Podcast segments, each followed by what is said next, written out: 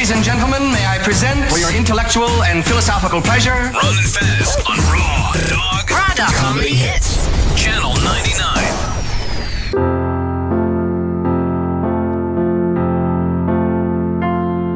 I was feeling pretty good for la la la la. Taking my time on the la la la la. Snow falling down in the la la la la. Everybody singing like la la la la. Decking all the halls with the la la la la. La la la la la la la la la la la la la la.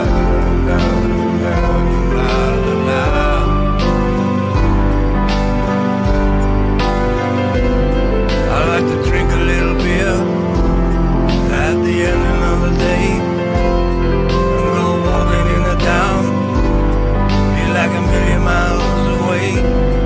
And now the snow is back asleep, like a sand above the beach. Shining in the street, and the people in the light, all the children in the light singing holy, holy night.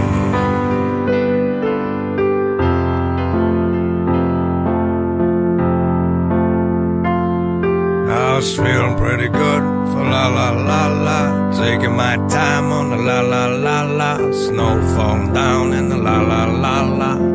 Everybody singing like la la la la. Decking all the halls with the la la la la. Making my way to the la la la la la la la la la la la la la la la la.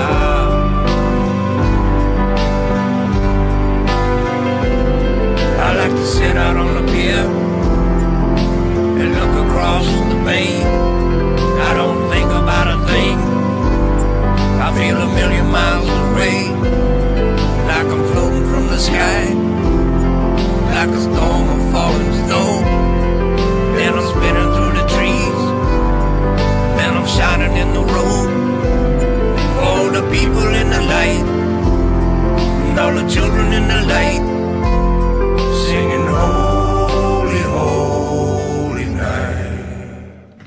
That is Sleeves, and we want just want to tell everybody Happy Christmas today from your friends at the Ron and Fez Show. Ron Bennington, Fez Whatley, Chris Stanley, and of course Shelby Lynn. Um, today we're going to play some great best of stuff for you. Uh, it's Christmas with Darlene Love, who does the Letterman show every year, Paul Anka, Annie Lennox, and to start this off, really good friends of ours, Mitch Glazer and Kelly Lynch. Kelly Lynch, of course, is a beautiful blonde movie star who it's tough for us to even to, you know, lock eyes when she's in here. Yet for some reason she acts totally cool, which I can barely even comprehend. Uh, and her husband, the probably coolest man on the planet, Mitch Glazer, who I give full credit to opening up um, everything with Cuba. Uh, we'll be playing all that, but this is, of course, Christmas with the Ron and Fez show. Love it. And uh, we recorded this for you. Yeah, we did. Let me just, I'm trying not to laugh, but just saying love it. is seriously the best night ever. Well, it's Christmas Day, noon. Or is it? Yeah. Um, I think it's a week ago. I know you do, Chris. Chris has had a lot to drink. He doesn't know what day it is. Hey, you shut your mouth, all right? Chris, it's Christmas. Is it? Yeah. yes, literally. This ain't Christmas to me. This is December 17th. All right, and hold that on. Little punk's giving me shit. All right, easy. But today that we're playing this, it's Christmas, and I wanted to make, I wanted it to be a good Oh. Christmas for people. Live the tape. Yes, live to tape. So we're going to play. I was really trying to, you know, start with our old buddy Sleeves, have all these great guests, and make it really Christmassy. But Chris, you're drunk. Ba la la la la. Yeah, that's how Sleeves. it goes. Uh, head on over to the iBang and win the uh, movie that uh, that Mitch Glazer wrote, which. Uh, along with Mr. Mike, Michael O'Donoghue, those two brilliant guys together, uh, and yeah, it's Scrooged. They wrote the greatest Christmas movie of all time. The funniest, the best, Scrooged.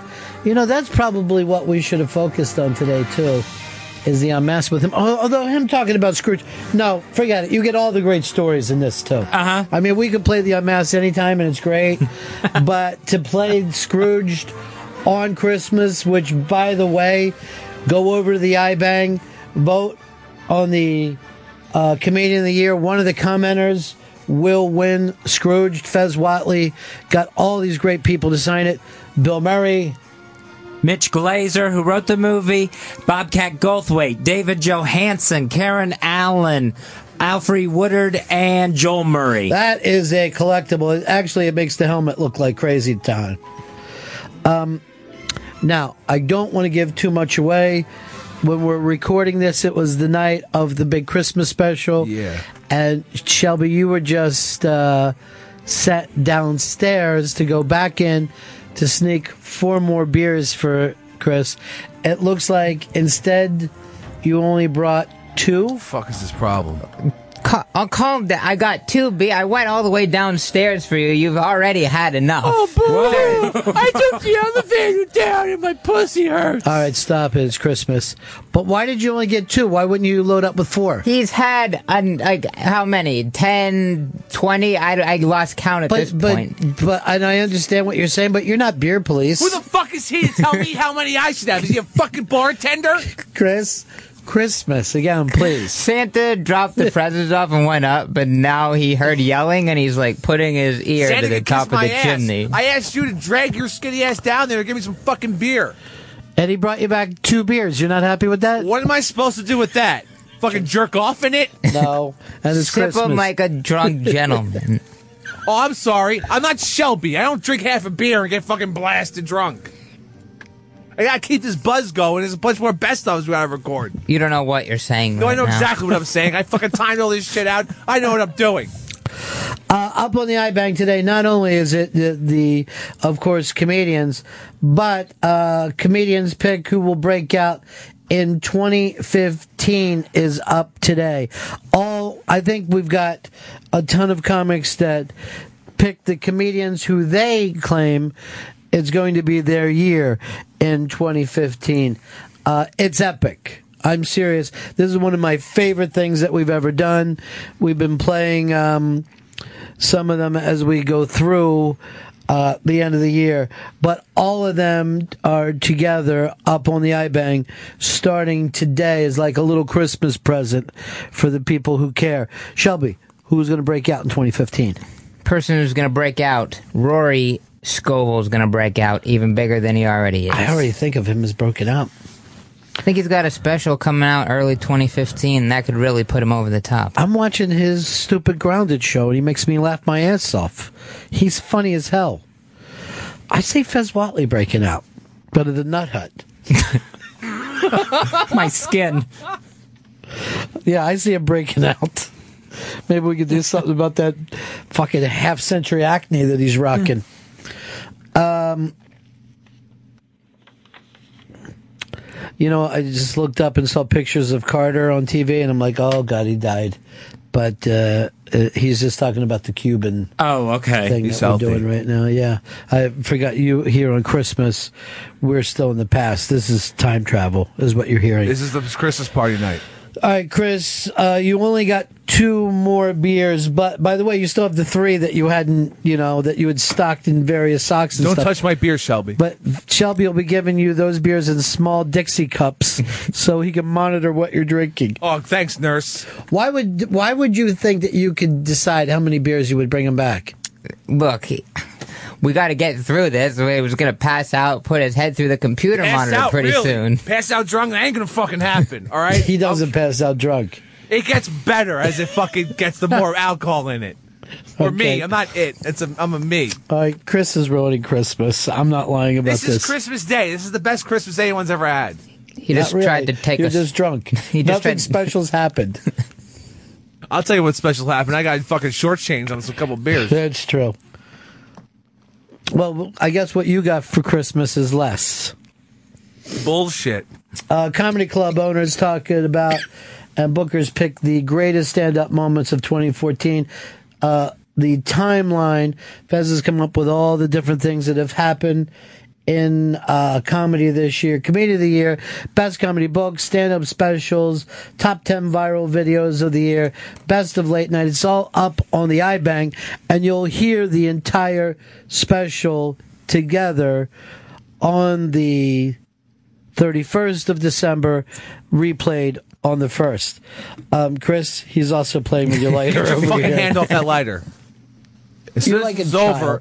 You're like a child when you think a lighter is cool. Soon as it's over, I'm smoking a cigarette. Here's the weird thing. For me, Shelby's more likable when he's in this room. Maybe it's because I don't see him when he's over there Uh-huh. that he seems like a little bit annoying. But when he's in here, likable. What about me? Am I likable in this room? You're likable in every room. Thank you. I wish you had all the beers in the world. Right now, I'd tell him anything that he wants to hear. Anything. Seriously. I'll be like, yeah, you could be president. I know. Now let go of my jacket because I want to get going. Let's get this fucking campaign together. Tonight at 5 o'clock, uh, Unmasked with the Farrelly Brothers.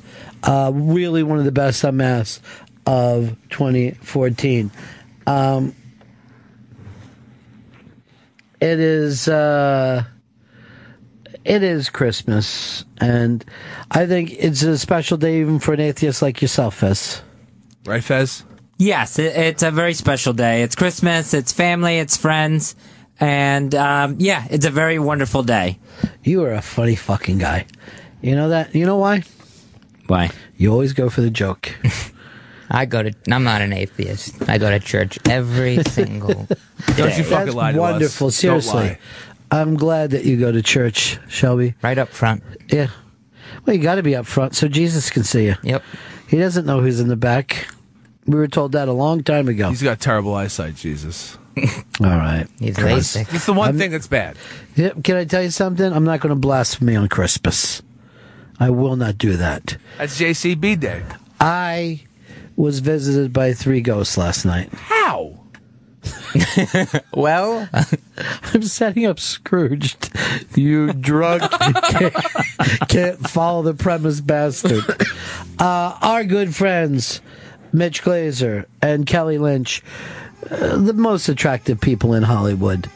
And uh, they dropped in with us last year just to talk about the movie Scrooged. You couldn't find any sweeter, nicer folks. And they are our Christmas miracle this year. It's Fez's favorite holiday movie. And you, I can remember looking over you as we were doing this and seeing how giddy you were last year. It's Scrooged with Kelly Lynch and Mitch Glazer.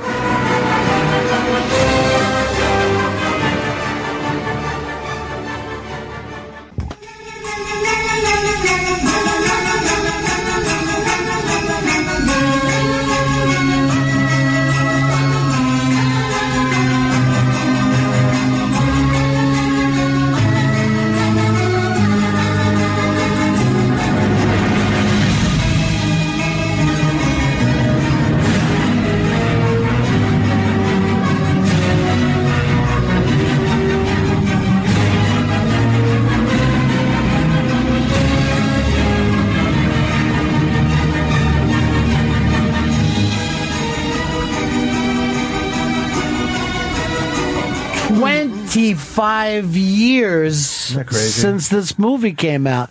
Mitch Glazer's here today. You're looking good too, dude. Thank you very much. What's with the uh, with the beard though? I, as I said, I'm not going to shave till Magic City's back on the air. It's gonna be, and I, You and me and both. I'm going to go in the same direction. it's a look. Me too. I hope. Uh, Kelly Lynch is here as well. Good to see you. Yeah, you too. you guys came, I guess, into New York for a little Christmas feeling, just in time for some incredibly warm weather. Yeah. out of nowhere. no, we, Yeah. we actually got in Friday night, and then we had the snow on Saturday, which Uh-huh. was which was cinematic, and and uh, um, and actually going back to to to the writing of of, uh, of Scrooge 25 years ago, 26 years ago. We were writing in O'Donoghue, Michael O'Donoghue, my writing partner's apartment on 16th Street, uh, off of Fifth, this time of year. So it, when you're writing a Christmas movie during the winter, Right. It's cozy and the fireplace is going. By the time we were still writing it in like July and August, we just we loathed each other. We hated Christmas. the fucking holiday. I wanted to kill somebody. But at that at this moment now, I mean, the week before uh, Christmas was always our favorite, and, and you know Michael and mine, and also Kelly's. But uh, yeah, kind of. Uh, I mean, at the very end of of writing it, we got to this wall where we had to decide. We had to figure out what our our Frank Cross could say, what Bill Murray could say at the end that was honest for us. I mean, being Right. two cynical SNL writers or whatever, and you know, not the most rom- you know romantic kind of Hallmark guys. Uh, and it came down to for one night, the night Christmas Eve.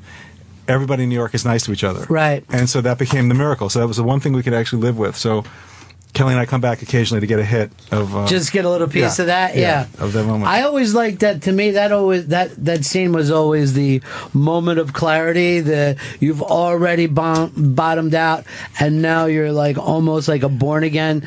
It's real. We were talking about this movie being so funny and shown over and over, which is a great thing about being a Christmas film. It's not going to go away ever. But it also, I'm like, man, when you watch that with kids, there's about four scenes in that that are fucking terrifying. You know what I mean? There's four scenes at least where you're like, holy shit. when when when uh, when uh, Billy when, uh, when the Ghost of Christmas Future opens his coat and you see and you see the which is pure O'Donoghue. He it was based Yeah. on some Spanish torture device that he wanted for his house apparently. But but uh, and he said he'd seen the trap souls and and uh, that was Michael's gift. And uh, and Well, that I- was effective. They built that well. Well, I would say your stapling, um, stapling antlers on the mice is also terrifying. Oh, as well. yeah, yeah. Cute little mice. Yeah, but it, it was it was we watched it with our with our daughter, and until she, I mean, like at three or four, I just wanted to like kind of like force feed her my career, and so she was, you know, kind of like, oh, you love Mondo Video, it's incredible, you know. But, but uh, uh, and then I barely could just see she had that kind of the eyes went wide, and it was going to be years in therapy. So we waited, you know, till she was older to absorb it. Yeah, because there are some scary things in Well, it. we always do. I mean, I think because we all love that film, we all put it to our kids a little too soon. Yeah. We're like, this is so fun, kid. This is so funny. and then all of a sudden they're leaping up because he's screaming, don't let me burn, don't let me burn. We're like, whoa, Merry yeah. Christmas. yeah, that is a little. I guess we all die someday, kids. I don't know. and that was Michael's. Michael O'Donoghue played the the the priest, chose the part for himself. So as Yeah. as a casket's going into the incinerator, you know, to be cremated, it's Michael who's reading the Lord's Prayer or whatever he's reading there at that point. And and uh, and for me, because because Dick Donner insisted, the director, that, we be in the movie, so he wrote. A scene for me to be in that was supposed to be a Christmas party. It was Christmas, Right. uh, you know, present day Christmas, Carol Kane and the toaster and all that. And because of budget or, or whatever, it ended up being like three people on a couch. So Yeah. so I actually had to be in the scene and and the, the look of complete horror. Uh, I mean, literally, the movie comes out. It's my first movie ever made as a writer. My mother, who you know, apparently I, I assume adored me, uh, said called in and said, "Don't ever do that again." Don't ever go in front of the cameras again. It was terrifying. It was just embarrassing. Well, you you had the look of is this going well? You know what I mean? Like that's the look that's fine if you're standing behind the camera. I thought it was the look of how's my hair. I don't know. It know. was a little hair thing. Do you do you look back and think that you look just like a baby in that now? Though it just I look like I like I just snuck over the border. I don't. I mean, the, the, the, everyone else looks kind of festive and Christmassy, and then there's then there's the stranger on the end. But but uh, I'm glad it's documented. Just to you know. Fez, do, do you know that Mitch is on the couch in the with uh, Bill's brother? I didn't realize you were there with the Murray brothers. Yeah. I had no idea that was Mitch. Yeah. Yep. Go, go go back and look, and then call me.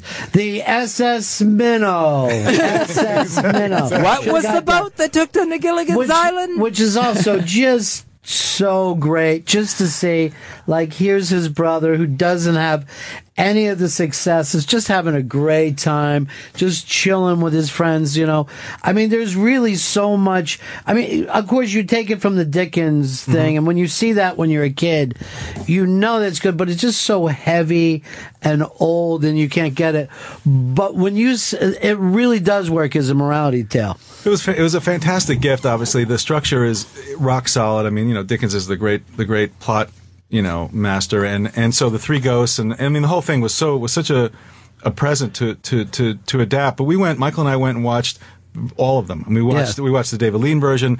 Uh, we asked Billy what his favorite was, which of course is Mr. Magoo's Christmas. Which is also a classic. Carol, yeah, and, and so we watched that, and uh, and then we, you know, and then we both had worked for and with guys that that uh, that we wanted to uh, savage. So you know, so the Frank Cross character became kind of a composite of of uh, you know bosses we'd had, you know, Right. and and uh, and setting it in in kind of a version of uh, of NBC was easy. We've both been up up there, Michael particularly.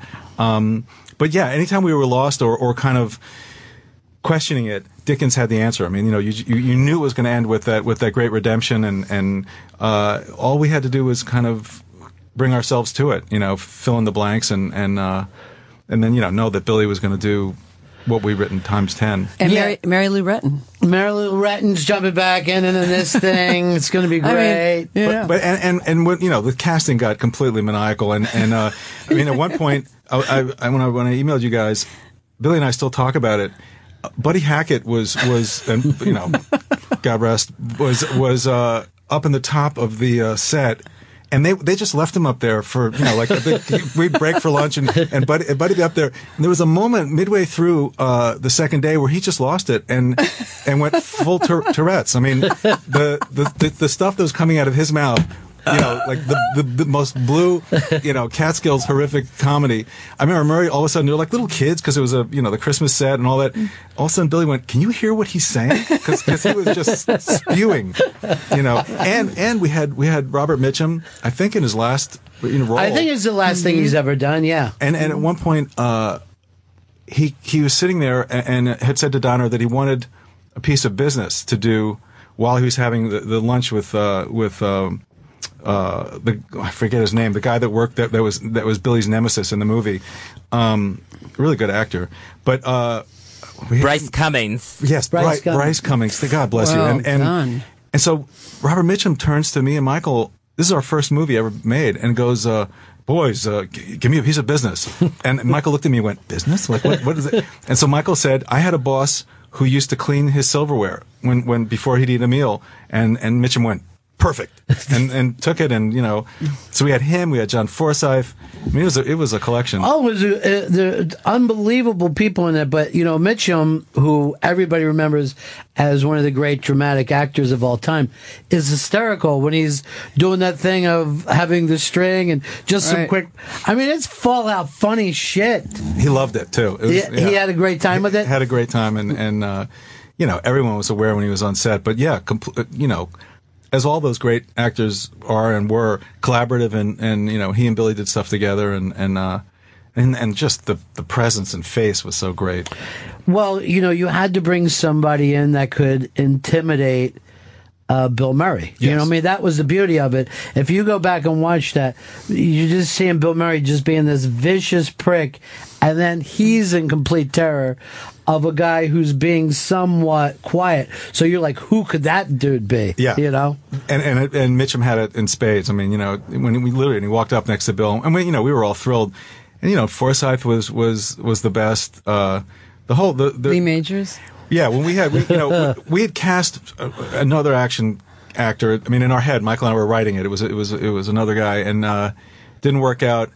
And then, and then, like right before we were shooting, Bill said Bill called us both. We were both in L.A. Me and Michael, and said we have to go down to a spa to the the Golden Door in Tecate, Mexico. It was like a Hunter Thompson move, and and, uh, and we went, okay, great. I mean, he said, I got to get in shape for this, you know, and I've been away, and so he picks us up. We drive down, and it's basically a hundred Beverly Hills housewives and me and Michael and Bill Murray and Lee Majors. I mean, literally, clearly drying out or whatever, which is part of what we were there for. But but uh, so so Lee sees us, and there's like the fact that it's Bill Murray, but also just men, quite frankly, you know, somebody he could talk to.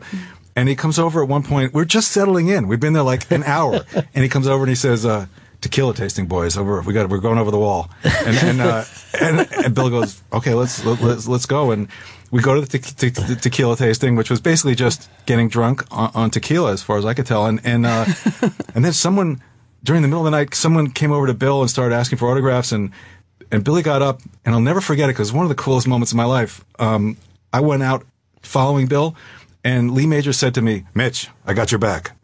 I went, oh my god, this is like so cool. We're in Mexico, and Lee Majors has my back. is amazing. and so we that's where we got to like bond with Lee, and and um and then at the end of that trip, uh, we were leaving. And we hadn't really gotten pure at all. We hadn't. We had, you know, Michael had just been stoned and lying in a cot for You've a got couple the days. opposite of pure. Yeah, it wasn't good, and and uh, they all resented us really, all the the, the Beverly Hills women, and and um, as we're leaving, this woman comes up to Bill and says, uh, "I'd like an autograph f- from my son," and he says, "Great, but then I'm going to throw you in the pool." And and I looked at her and I went, "He really will throw you in the pool. This is not just kind of metaphoric. It's, you're going into the water if, if he's." She said, "Oh, ha, ha, great, great, great." Signs it, and uh, Bill grabs her, and and she drops into like a civil rights drop. I mean, she's just like, you know, we have to drag her by her coat. And he did. He dragged her by a fur coat, threw her into the pool screaming, and then we made our escape from Tecate. the the always the weirdest things about Bill Murray is in real life he's like a Bill Murray character. I mean, he's just taken who he is, put it on screen, and that's his life. He's, inc- you know, the most authentic, for lack of a better word. I mean, yeah, he is who he is. Uh, he's a, he's a spectacular friend, incredibly bright, well read, uh, um, but, but unpredictable. And, Right. And in the moment, completely Yeah. in the moment. And, and and literally, you know, the, the, I, I can only imagine. I haven't been around him lately, but you know, the the avalanche of those kind of requests. You know, sign this, do this, or whatever. Right. And he does try to make it uh, a personal exchange. In that case, it was, you know, I will, but you're going to go swimming. And um, His brother was telling me one time though that he can't spend too much time at any one place. You know, if he's in a restaurant, he knows he has X amount of time before the word gets out, and he's got to get moving again. Yeah, last year at the Golden Globes, we were we were hanging out with him, and uh, you know, and he wanted to dance, which is what Bill always wants to do. Mm-hmm. You know, that's why he's crashing college parties because there's usually some good music somewhere, and there's someone who can dance, you know, or wants Yeah. to dance. So we we just got the DJ to play the kind of music that we wanted to dance to, a couple of us, and within literally. F- 10 seconds there were 100 people dancing and it was this great Right. party and then we had yeah we had to make our slip and then we kept trying to make it recreate it and there you know at the golden globes there are like 25 parties all around the same you know uh, the venue but yeah he just he just does that but then he makes his slip He, and he has to, right? yeah he has to yeah, back then, Scrooge, he was he was doing. It was the first movie back after a few years, three or four years in, in France. He'd, he'd done Ghostbusters and Razor's Edge, and then left the country, and and because things just got too huge, and and um and this was his not a comeback, but his welcome back to to, Right. to, to movies. You know, big Hollywood comedy. Um, and it was, and he he just was in great spirits, and and uh, you know, a joy because I mean, a lot of that, a lot of it was written, but then a lot of it was was him. Whose idea was it to do it this way at first? Did, did you get a call? You guys get a call from the studio, or No, we got a call from a producer friend of mine, actually, a guy named Art Linson, who who uh, produced a lot of different material. You know, a lot of, what know, was the book that he wrote too? It was like a pound of flesh. or- exactly? yeah. yeah, and that was that was a lot of that had to do with some of it had to do with us, Michael and I, writing um, "Arrive Alive," which is Right. which was the first unproduced, actually two weeks of shooting and then shut down production. The only time I've ever been involved in that. But um, so it was I was like the Titanic of comedies, and and uh, and uh, and this was the second one for you know for us. And so uh, Art had liked "Arrive Alive," bless his heart. And you know, Christmas Carol is public domain, so it's a producer's dream. And, it's- and he said, you know, what do you think about updating it? And and uh, and Michael said exactly what you said, which was, you know, Glazer, if we nail this, it'll play forever. Yeah. And um, you know, I went, oh God, I guess you're right. I mean, I never thought of it being a Christmas classic, but it was. So it was Art who said, come do a remake, and then we took it from there. I made it TV guy and and all the stuff that we knew. Well, you're writing with Michael Donahue, and you met, met him when you were a kid. But Yeah. I noticed that your name comes first. It was, it, In the credits. And by the way, completely, uh, you know, generous on his part in a way, but but was alphabetical, and and and it was just you know Glazer O'Donoghue, and and he never and and everything we wrote, all, we wrote several things unproduced, but uh, it was always in that order, just because you know Michael was. Uh, you know, honorable that way and, and felt that, you know, we, we were doing equal work. And, and also the things that we did together, uh, that we wrote together are different from things we did. It's a third thing, which is a, as a true, a true kind of, uh, collaboration should be. So it, it existed as the two of us as opposed to one or the other. And yeah, I, I, I'd met Michael, um, I don't know if I told you the last time, but when, when, when I was doing Belushi for uh, the article for Crawdaddy, uh, he said, I said, is there anybody you want me to talk to? He said, go, go meet Mr. Mike, go Mi- Michael O'Donoghue. He's the head writer on the show. And I walked down the hallway at SNL and, and he's in this room in the dark with like light coming through the shades. Um, I think I might have mentioned it with, with a wall covered with nude amputees. And, uh, As one does. and as and and so I sit down in the other chair. He's smoking one of those brown Sherman cigarettes, and his gla- sunglasses are on. And uh, I'm thinking, okay, this is the guy John wants me to talk to. And in that room, and we became best friends. And and uh, You know that article, uh, which this Yep, is the it. magazine. This was actually supposedly to be delivered when you did the Unmasked, but this uh, magazine that you wrote about Belushi.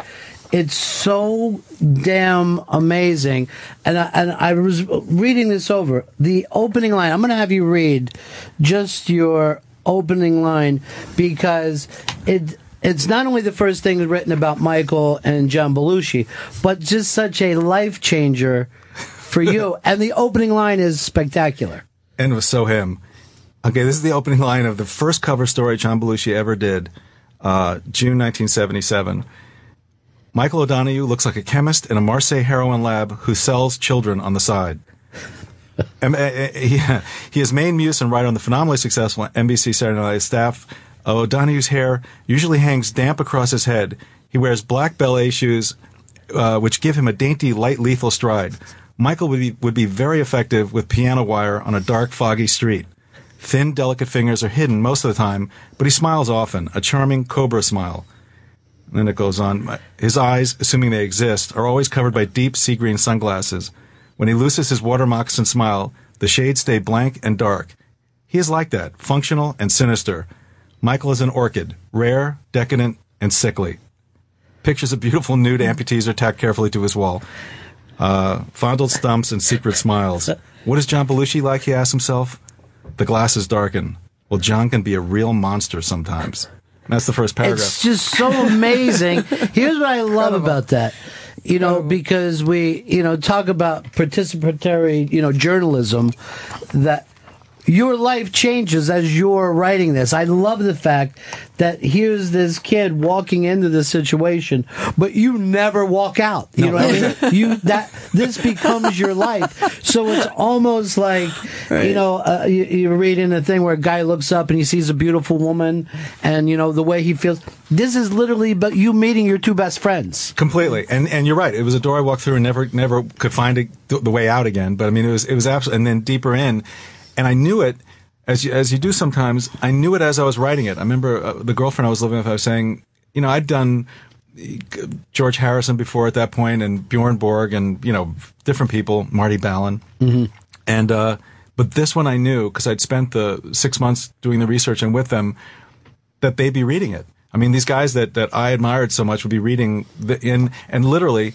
I walked in after the, the magazines had come out, and I heard Michael reading that paragraph, the one I just read, to Gilda and Lorraine and Jane Curtin. He was reading it himself, his own description of himself. I remember walking in the hall going, okay, well, this worked. I mean, you know, clearly, Michael's in heaven. Well, no one had really written about these guys, and when you would go back and watch it, because everything was Chevy, you know, but the uh, even to go back, the most dangerous man on TV, Saturday Night Live's uh, John Belushi, that the most dangerous has been is now part of our lexicon. Has been lifted so many times. I was trying to be accurate with it. I mean, you know, I didn't usually do the, the, the, the cover lines, but they asked me to, and that was the sense I got from them was was at that moment on television, John was the most unpredictable and and most dangerous. I mean, by far, and in and you know in life as well. Uh, I saw uh, Emile Hirsch was in the other day. Who was supposed to play him. I gave him your uh, email too. I said you got to talk to Mitch because,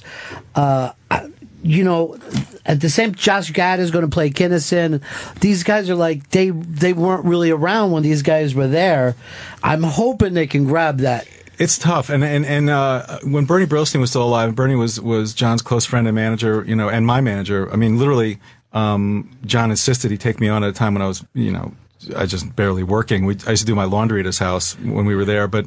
Uh, Bernie came to me and said they want to do Judy and, and this group are coming together to do this uh, biopic, and I uh, you know, I'm sure I'm sure they'll find a way into it, and, and Emile is really interesting casting. But for me, so much of the story is his personality that it's going to be it's going to be you know a challenge and and um to put it in the right context and all that but really it, it was john i mean it's you know Right. and so it's you know I mean, it's a tough but uh but he's such a good actor and and and i guess we'll approach it that way the way dustin did lenny bruce or Right. you know find find his own his own voice in it um but for me it was just too close i mean you know i, I couldn't Oh, absolutely. But you know, even though I feel I love the Lenny Bruce movie, but people who know him are like, "Come on, that Right. that movie wasn't there. He was ten times funnier." That you know, what I mean. So I don't know whether you could ever be okay with it. You know. Yeah, and but you know, Danny's uh, Aykroyd signed on and and uh, to support Judy, and and God knows, you know, those two, Judy and Danny, uh, were as close to him as any people on earth. And if they're endorsing it, and and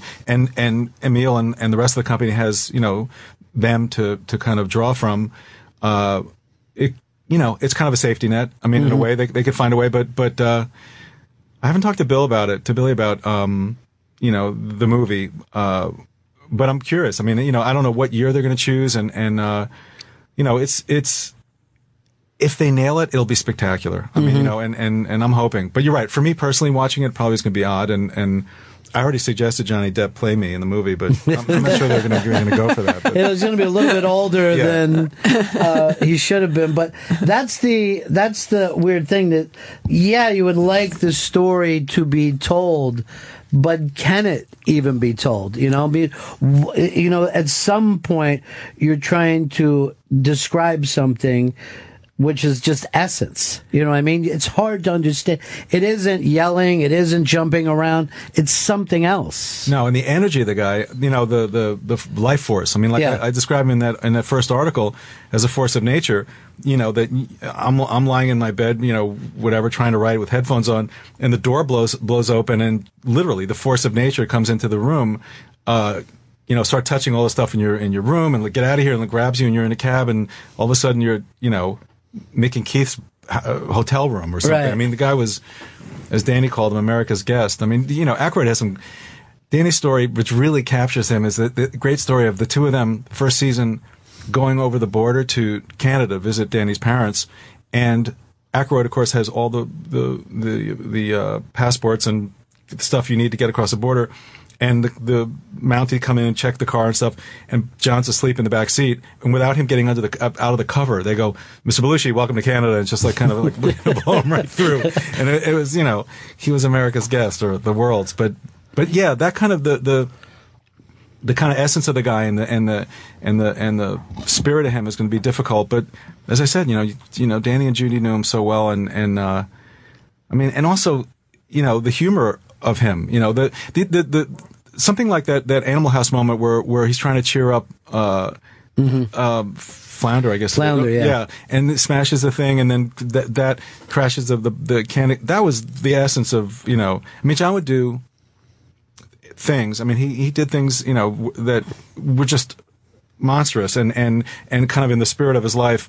And then the apology was always so spectacular. I mean, you know, he, he I was once dating a girl and apparently she was married and and uh, uh, and John in, in a fit a, a fit of uh, honesty saw this guy who was a musician and and uh, said. Um, you know, you leave my friend Mitch Glazer alone and I'll kick the shit out of you. And the guy said, who's Mitch Glazer? And John went, he's fucking your wife. uh, you know, which was n- not the best thing he could have done, quite frankly. And so I, the girl calls me and says, your idiot friend just outed us and this is like a nightmare. I called John. I said, what were you? Th-? He said, well, I was embarrassed. He didn't know who you were. I said, he's not supposed to know who I am. This is not how it works. Well, you know, uh, but I'll take care of it or whatever. And so I, we were driving, I'm with the girl. We're driving on Sunset uh, you know, in, West, uh, in kind of Santa Monica. And as we're driving in her car, I look over and John is standing on the side of the road waiting for us to pass. I mean, there's about a million cars that are going by there, and he's he's standing there kind of forlorn. And we pull over, traffic's honking, and he gets in the car, and he's apologizing. We go up to the house, and he said, "What can I do?" This is like a Bill Murray thing. He said, "What can I do to make it better?" And I said, "Jump in the pool," and he did. I mean, bless his heart, he was fully clothed. It was like eight o'clock at night, and then I was like, "Okay, you know." Just let it go. Let it go. But you, I guess, you had to be somewhat forgiving. If you wanted to be there. You Yeah. know what I mean? Like you cannot take it too serious. I, no, and I tend to, but but but which just amused him beyond belief, and and uh, you know, just it, we our relationship was was kind of you know best friend or good friend and and and big brother little brother in a way, and and uh, yeah, he would torture me, and and um, but then as I said, the the the uh, the friendship and the apologies were spectacular. I mean, um, he came he came to my house in Miami Beach and visited my parents when I wasn't there. I mean, you know, he was just wanted to meet my mother, and her voice amused him, and and uh, no, he was he was the best. We used to go to the to the um, to the Schwitz, the the 10th Street baths, and uh, you know Yeah. East 10th Street, and uh, the idea was, you know, you'd be up all night, and and then you go to the baths, and kind of they'd hit you with the leaves and all that. But the way John did it, he'd go, we'd be sitting there, and then they'd bring, bring just a, m- a monstrous amounts of food and vodka, and it would defeat the whole purpose of the thing. You know, we'd- the whole Right. the whole thing would start again and be, you know, Detox, retox, all in one. yeah, but yeah, he's spectacular, and I'm, I'm, I I pray for, I hope for them that they that they that they get it because, uh, it, you know, anything else, anything less will be just horrible. Well, it's just it's hard. You know, uh, when that awful Wired book was written, it's because the essence didn't show up at all. You know, you have the scenes that happen, but they've and of course have made it feel like it was really dark, as if there was assaults taking place. But there's no place that you'd rather be, right? You as a young guy. Must have been just feeling like this is my life, uh, a Wizard of Oz time. Completely. I mean, it was. Uh, you know, I don't regret a second of uh, of the time spent with him, and and um, yeah, it was it- the the for the most part. I mean, the part that at the time when I, uh, Judy asked me to, to sit with uh, with Bob Woodward to, to interview for for Wired, I could tell by the questions. You know the way he was, he was, uh, you know, as a, as a journalist of my, in my own right, but I could tell what he was focused on, and it was really just the drugs. And so I kept saying, "Yeah, but that wasn't the good part. Yeah. I mean, that was a small part, or, or whatever. You know, we all fell in love with him for who he was and and and and the, and the heart of him. And after the interview, and he kept saying, "Okay, great," but the last week you saw him of his life, he just kept going back to that thing. Um, it was before cell phones. I called Judy from the payphone. It was at One Fifth Avenue downtown, in the restaurant then, and I said, "He's going to kill us." I mean, mm-hmm. it's, this is going to be. This is a guy who, who's, you know, never gotten in high in his life, and, and, and, and is looking through that prism of darkness, and and and And he had already written the book. He really, head, had, you know. I think he really was look, looking for quotes to support his Right. thesis on this was a dark guy, this is a dark time, a dark Yeah. world. I mean, the things that Mitch or Mitch has mentioned in the book are things he doesn't, you know, that didn't really happen. A lot, some of the things, you know, certain ways of looking at certain parties or things are kind of. but it is it is it is context and also it is uh commonality of experience and and that's the one thing not not the one thing but that is a thing that that obviously Aykroyd, Danny and Judy will bring to the movie is the joy of it I mean you Yeah. know it, you know it wasn't um you know if you focus on anyone's worst week of their life it's going to be a it's going to be a dark tale Absolutely. you know and, Yeah. and that's what he did Yeah, it's almost like you know, if you're writing a novel and it ends up uh, a car crash, it's going to feel like doom is on this trip the whole time because you know it. But at the time, you could be having the greatest vacation ever. But it ended that way. It didn't end that way for everybody. You know, we were all around in the 70s. Everybody was getting high. It wasn't just for rich people, it wasn't for famous people. We were doing it in school. And uh, of course, he, he panicked at the thought of that Yeah. when he wrote the book. you know, and, and, and didn't want to hear or couldn't acknowledge, you know, obviously the obvious kind of heart and magnetism and, and, and sweetness of the guy. Right. Just that there was no room for it in that. And, and you try to describe situations, which is going to be part of the problem with the movie is, is to try to, you know, give it, give it dimension and give it, be, have it be accurate, you know, but, uh, but no, I mean, traveling with John, I mean, I, I told Kelly, I, you know, I'm, I'm not a great flyer, and and uh, he and I were once flying back from L.A. to New York, and he had this white. It's in pictures actually. It's a white kind of a newsboy cap that he was really proud of, and he just thought it was really cool. And and uh, I had, you know, as always, taken Quaaludes to get on the plane, and and and as I was coming, we were sitting next to each other, and as I crossed over him, I knocked over his glass of Coca Cola on his hat, and it was like a, oh my god! I mean, this is like my favorite hat or whatever. So I go to the bathroom, I come back, and I knock it over again on the way back, getting back to my seat again. And he's just, he's just like looked at me, looked at me like, oh my god, get a net. This is, you know, um, you know the the. You know those things that you have with friends, just just Right. you know, not not involving celebrity or anything, just kind of, you know, the way he saw the world, and and uh, we had yeah great times, and and if anybody can get can capture it, I mean the the group that they got they put together, it was just for me, and and I flirted with it, but I kept thinking of it through my own lens as my favorite year. Uh, Sure. it'd, be put- told through through my, my character story of of just witnessing the way that article was. Um, so that was the way I was trying to find find my way through it. Of of uh, you know, kind of stumbling into, as you say, stumbling through that door, and uh, Well, th- this is uh, your life is to me uh, my favorite year, along with the Cameron Crowe movie. You know, because it's it's more of you know Cameron Crowe's that same age that took place, wh- which by the way, Crowe did such a great job in that film of capturing that uh, thing of this is my my tribe, which reminds me of you. But my favorite year is the actual building. You know what I mean? Like that was where it all was really taking place. All right, uh, Fez, let's play along some of these. Um, give us the questions and see if we can come up with it. All right. I haven't heard any of these yet. Chris, have you heard? No, I've not. Uh, but by the way, the weirdest thing about this, I'm terrible Mitch, at this. Yeah. is it really is just of a certain age group, it's their favorite Christmas thing. That no matter it, it's one of those shorthand ways of jumping in with people. So let's play some of this. So you think you know Scrooged? Your life might just dead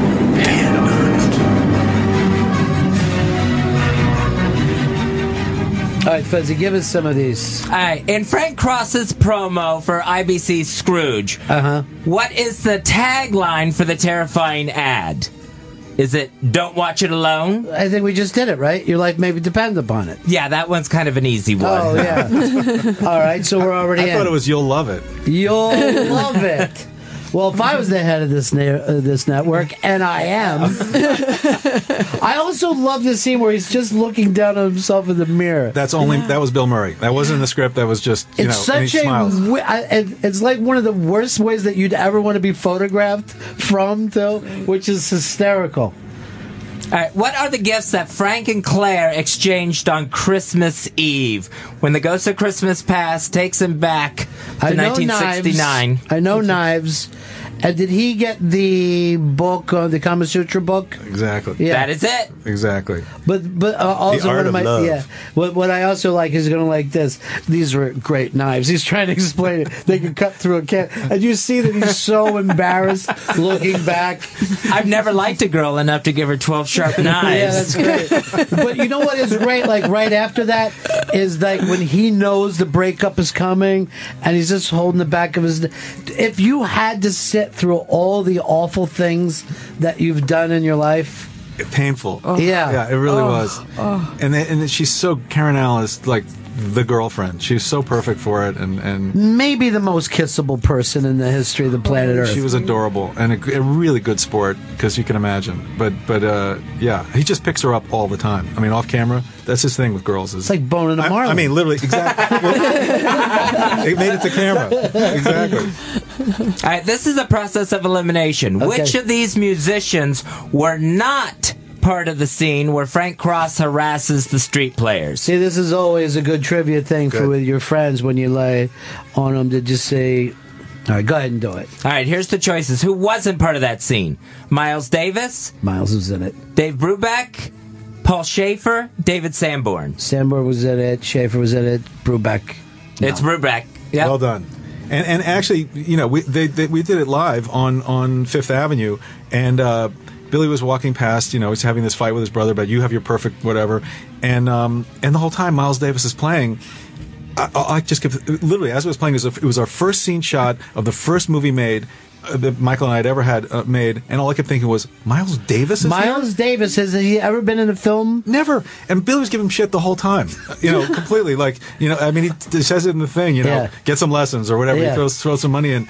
Uh, yeah, you know, it was freezing cold. It was Christmas week, and they were shooting there. And by the way, it sounds amazing. Like you That really, horn? yeah, that Yeah. horn. You just want that to go on for a while. Uh, but I also love the fact is that you can still that Paul Shaffer had some hair. Yeah. So I'm like, I, I Paul loves going back and watching this. Uh, we're talking about Scrooge. And Mitch uh, and Kelly, you guys have known every question so uh, long. 25 years since Mitch wrote this with Michael O'Donoghue, which uh, is insane to me. Um, give us the next one, Fez. It's a little tougher here. Ooh, who's that? She's pretty. What paper carried the headline "IBC kills old women"? Old woman. Well, it's a tabloid, so it's got to be. Is it a real paper? Is it? The, it's got to be the News or the Post. So I got the I da- got. Go ahead, go ahead, give it. the Daily News, the Post, the Times, the Village Voice. I know it's not the Voice, and I know it's not the Times. I'm leaning towards Daily News. Do you know this one, I, sure, Mitch? I sure don't. I remember seeing it. I, ca- I don't think I saw the big Post red at the top, uh, but it's a, it's a real paper. Then Yeah. I'm going to go Daily News. Hicks, you know? I think it's the Post. I feel like the Post is what's used in movies. Yeah, but you, I don't remember. and also, 25 years ago, it might have predated full-on post, you know, Postiness. post Domination. yeah, post domination. Yeah. I mean, Daily News is bigger. yeah, and and I don't remember. Normally, the the Post headline because the red jumps out more. The answer is the Daily News. All right, done. we were lucky Well with that one. We were lucky though. It's amazing to let us use it. Truthfully, It is, isn't it? these days, forget it. It would be something else. Who told California slimeball Bryce Cummings there is no I in T E A M? Was it his track coach? His fencing coach? Fr- uh, fencing Did coach? you just say felching uh, I coach? it slipped. Frenching. His, his fencing coach, his lacrosse coach, or his life coach? This is an easy one. This is an easy one. That's his lacrosse coach. It is his lacrosse coach. Which, by the way, he was so hateable in that, and led to maybe at the time the cringiest joke, which was the Richard Pryor joke. Oh my God! Well, and by the way, I, I'll, I'll give him the good, the good and the uh, off, uh, uh, you know, off color. But this was bill, I think, as I recall. Maybe we had it in there. I can't remember. But I, I don't know if you remember. He falls down right after he says that line. Yeah. And it was it was real. It was in the take. He slipped on water and, and, and, and fell down. So it was like God's will. I mean, he actually said the joke and then boom, it went down. The whole crew clapped and and uh, um, but and Donner had worked with him in the in the toy. Oh, that's right. Right. So they knew each other and. Uh, yeah, it was a, a bold joke. I mean, but Yeah, it was a little too soon. Yeah. You know, as years go by, you don't really get the same kick in the stomach from that joke, and it just seems funny. But at the time, I remember doing a cringe. Yeah, it was it was it was rough. That Yeah. Elliot Loudermilk is leaving early today. what was the time between Elliot Loudermilk being fired and then thrown to the curb by IBC security? I know how fast he said for him to do it. He said do it in five minutes. Right. So, So you're saying it's not five minutes? no, he uh, Frank Cross actually checks his watch, clicks it, and has an actual time that it took uh, between uh, Elliot being fired. Am I right that he asked for five minutes? he though? does say Yeah. yeah. So the, All right, let's go. The Let's choices are 2 minutes 32 seconds, 4 minutes 40 seconds, 6 minutes 25 seconds, 24 hours due to some red tape in HR. No, I know he said it wasn't it like a record or something. Yeah. Doesn't he Yeah, make a a, joke record. about that? Yes. so cool. He's fired It's so many awful. people. But it's Christmas. Then stop his bonus. Thanks. Thank you. Yeah, thank you. The other funny thing is when Grace just starts fixing his pants. just talking man. And he's drinking. And he's Yeah. drinking and letting it out. And you're like, this must happen a few times a week. He's belching as he's down in the Yeah. drink and saying, Excuse, me. Excuse me. Excuse me. Pardon yeah. me. Yeah, and he drinks, God, he drinks. Stab. Uh, it was Stoli Tab. Was a was it the drink? In fact, I remember getting a case of both, but yeah, it was. I'll have a stab. Uh, so what are our times again? 2 minutes 32 seconds, 4 minutes 40 seconds, 6 minutes 25 seconds. I'm leaning 440 because it's closer to five minutes. Mitch, this doesn't even. I, you know, I, it probably was a Billy ad lib. I'd say 440 as well. It, it is 440. Yeah. That's why he gets paid the big money. Yeah. Coming up with that number. It's a joke number. What was the name of the shelter that Claire ran? Uh. You see it on the business card that Frank Cross holds, and then, of course, when he actually does find the shelter. Yeah. At least I work in a place that you can find. One of my favorite lines in the movie. It's really great. It's really great. All right, what is that, Fuzzy?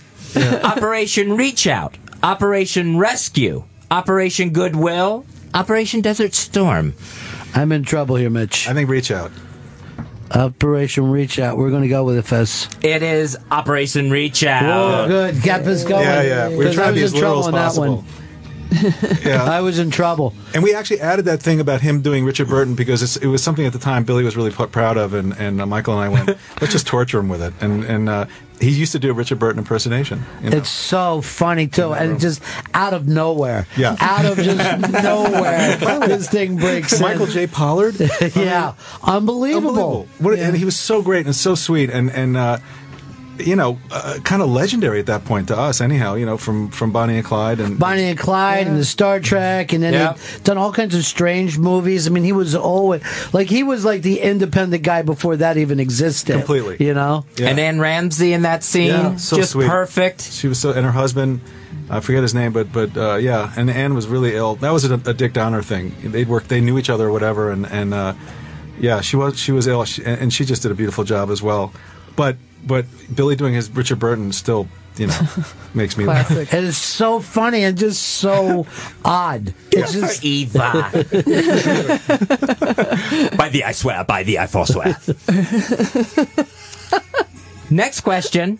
What was the incorrect? So pay attention to the question. What was oh, the incorrect. I pay attention. Yeah. What was the incorrect answer that James and Wendy gave when asked the trivia question on the Addams family? What musical instrument did Lurch play? What was their wrong answer? Oh my God. Violin, saxophone, piano, harpsichord. Well, we knew he played the harpsichord, so that's out. But I got to tell you, I don't remember what the incorrect Violin. was. Was it violin? The incorrect answer was piano. Oh. By the way, that was, the, the, Wendie Malick was my then wife, now clearly ex-wife. Uh, was uh, Wendie in in uh, in that scene? I mean, she's she's now on uh, Hot in Cleveland, I think. Or, Hot in Yeah. Cleveland. Yeah, and and she played uh, uh, Billy's brother's wife in that scene. It's amazing casting when you think about just how many people. You know, Bobcat in that film was so great. He was fantastic. He was unbelievable. And as you said, Johansson, I think I think Billy had seen him, Murray had seen him. I don't know about act, but somewhere. I mean, we obviously I knew him from Crawdaddy. I knew of him from from the dolls and stuff. Um, but that was, I think, Murray's idea. Uh, but yeah, it was so deep. How about Carol Kane and the toaster oven? Unbelievable. spectacular. I mean, hello. That actually, seriously, you could make such a great S and M couple with those two Oh. because it's really sexy and it's really Twisted, strange. yeah. Yeah, Uh, but you're like that. She has that something about her thing yeah. where you're like, And they were, you know, who, who knows whether it was Yeah. a in character thing, but but but they were there were sparks flying between the two of them. They were kind of edgy with each other uh, on set a little bit. I mean, they, they love each other after, and before and after, but during it, because that was the role she was playing, I guess. And when she did that that fake hit with the toaster. I thought, I really thought she got him. I mean, Yeah. I was standing on set, and there was a gasp on, on our side of the of the camera, like, "Oh my God!" She just took his nose off because I mean, she just whips it by. She missed him. He said he could feel the, the air yeah. as that thing went flying by his face. All the ghosts were great, man. All the Yeah. ghosts were just so great. John Forsythe was so fun. Yeah. Well, g- great guy. And by the way, all had to sit through those life mask things. I mean, you know, it was the early days where the CG stuff didn't exist really. So, you know, he had to have the. The one thing I remember was the, the golf ball coming out the back of his head. That was in and out. I mean, there was debate about whether we just gone too far. I mean, that was clearly a Right. view. And, and could we have a mouse coming out of a guy's head? And that is what freaked out my daughter. I, mean, I remember watching it and she just screamed and ran out of the room. And then Murray spits out, you know, even though he's back, he spits out the golf ball. It's, it's spooky shit for Yeah. kids. It really is. And then it just starts bouncing higher and higher for some reason. right. Ghost Scouts. Yes. also, the great thing of having that phone ring when he comes back, which I'm sure kids don't have no idea the answer machine Right. gimmick that you only have that much time, but there's really, really great pacing in this movie. Um, talking about uh, one of our favorite Christmas films of all time, Scrooge. Mitch Glazer is sitting in here with us, Kelly Lynch along too. But when you watch this, you, do you go back through writing this with O'Donoghue all the time? I mean, Yeah, I do, and and and um, my memory of it, and maybe it's just a function of the years, but my memory of, of, of all of it is so great. I mean, the the you know, as we wrote it, I mean, except for this one thing, I do remember, and I'm sure I've compressed it, but in my mind, we turn in the script on a Friday at Paramount, and we have like an office there or whatever. We're from New York, but we're, we come out and. Uh, and I think I got a call on Saturday. Basically, the, the guy who's who's the vice president at the time saying, "Get off the lot. This is horrible. Oh my God, we, we can't believe he paid you for this shit." And it was like one of those kind of nightmare reactions. you've to- ruined Christmas. To, to yeah, what have you people done? you know, and uh, we're like packing to go back. And in that weekend, Billy decided to do the movie, and then it was the same guy calling, "Boys, welcome back. You've done it again. This is fantastic." You know, the Hollywood cliches are true. incredible, and because he was he was so you know Bill was so the king of comedy at, at that point, and and um, but yeah, and when I watched the movie, uh, still brings a smile all the way through it, and and uh, you know I think it accomplished what it was supposed to do. I mean, in, in that work on, on on you know a comic, a comedic level, and then have heart to it, and and uh, um, and as I said, we could stand by that last um, for one night. We were the people we always hoped we would be. Unbelievable. Uh, and it took us weeks. I mean, it sounds crazy, but we just kept trying things that we could stand behind, uh, and then and came to that. just as cynical as uh, O'Donoghue gets, he knew that there was value in that, even if it was a shared illusion, shared mythology. Exactly, and it was and and it was a truth. I mean, it was Yeah. you know. Uh, I mean, you know, you live in New York as we had. I lived there 17 years, and Michael had been there longer. And, and you know, people move through the city as they do. But but the one thing we knew was that night, Christmas Eve, or tho- those few days, Yeah. uh, you know, people were kind of sweet with each other, or you know, Merry Christmas, strangers, and all that Right. stuff. And that is, if you, if you distill it down to the essence of of the holiday or of the message of the movie, that's a miracle. Mm-hmm. And, and we and we could stand behind it, and and I think the movie can, you know, and and. And then you know we God we have Al Green singing "Put a Little Love in Your Heart." It Yeah, had nothing to do with that, but I was in, in heaven, and uh, yeah, it still makes me happy to watch that movie. You knew once that came around that, oh, boom, we're out. This is perfect. This is a great way. Especially because he can, you know, Murray can just improvise inside of that song. It's so great. Yeah, yeah, and and you know, I, never having worked with it- Bill before and having seen him on the show, and Michael had written for him uh, on SNL. Uh, he was as as advertised or as I dreamt and more. I mean, you know, he just um, he was on fire in that movie, and and you can see it. Well, when he just does, I mean, you see that some people are so comfortable. Feed me Seymour out of nowhere.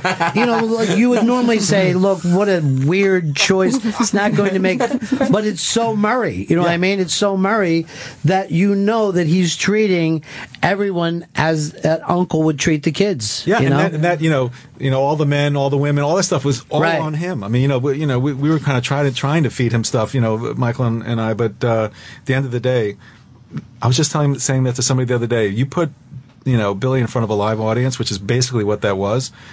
Stand back. I mean, it, Yeah. you know, it's just it's spectacular. There's also a little thing that he does, like when he's looking back at the ghost and he does a, huh, you know, like where you're kind of making fun of horror movies itself. Like, remember? It's so funny and it's so oddly subtle.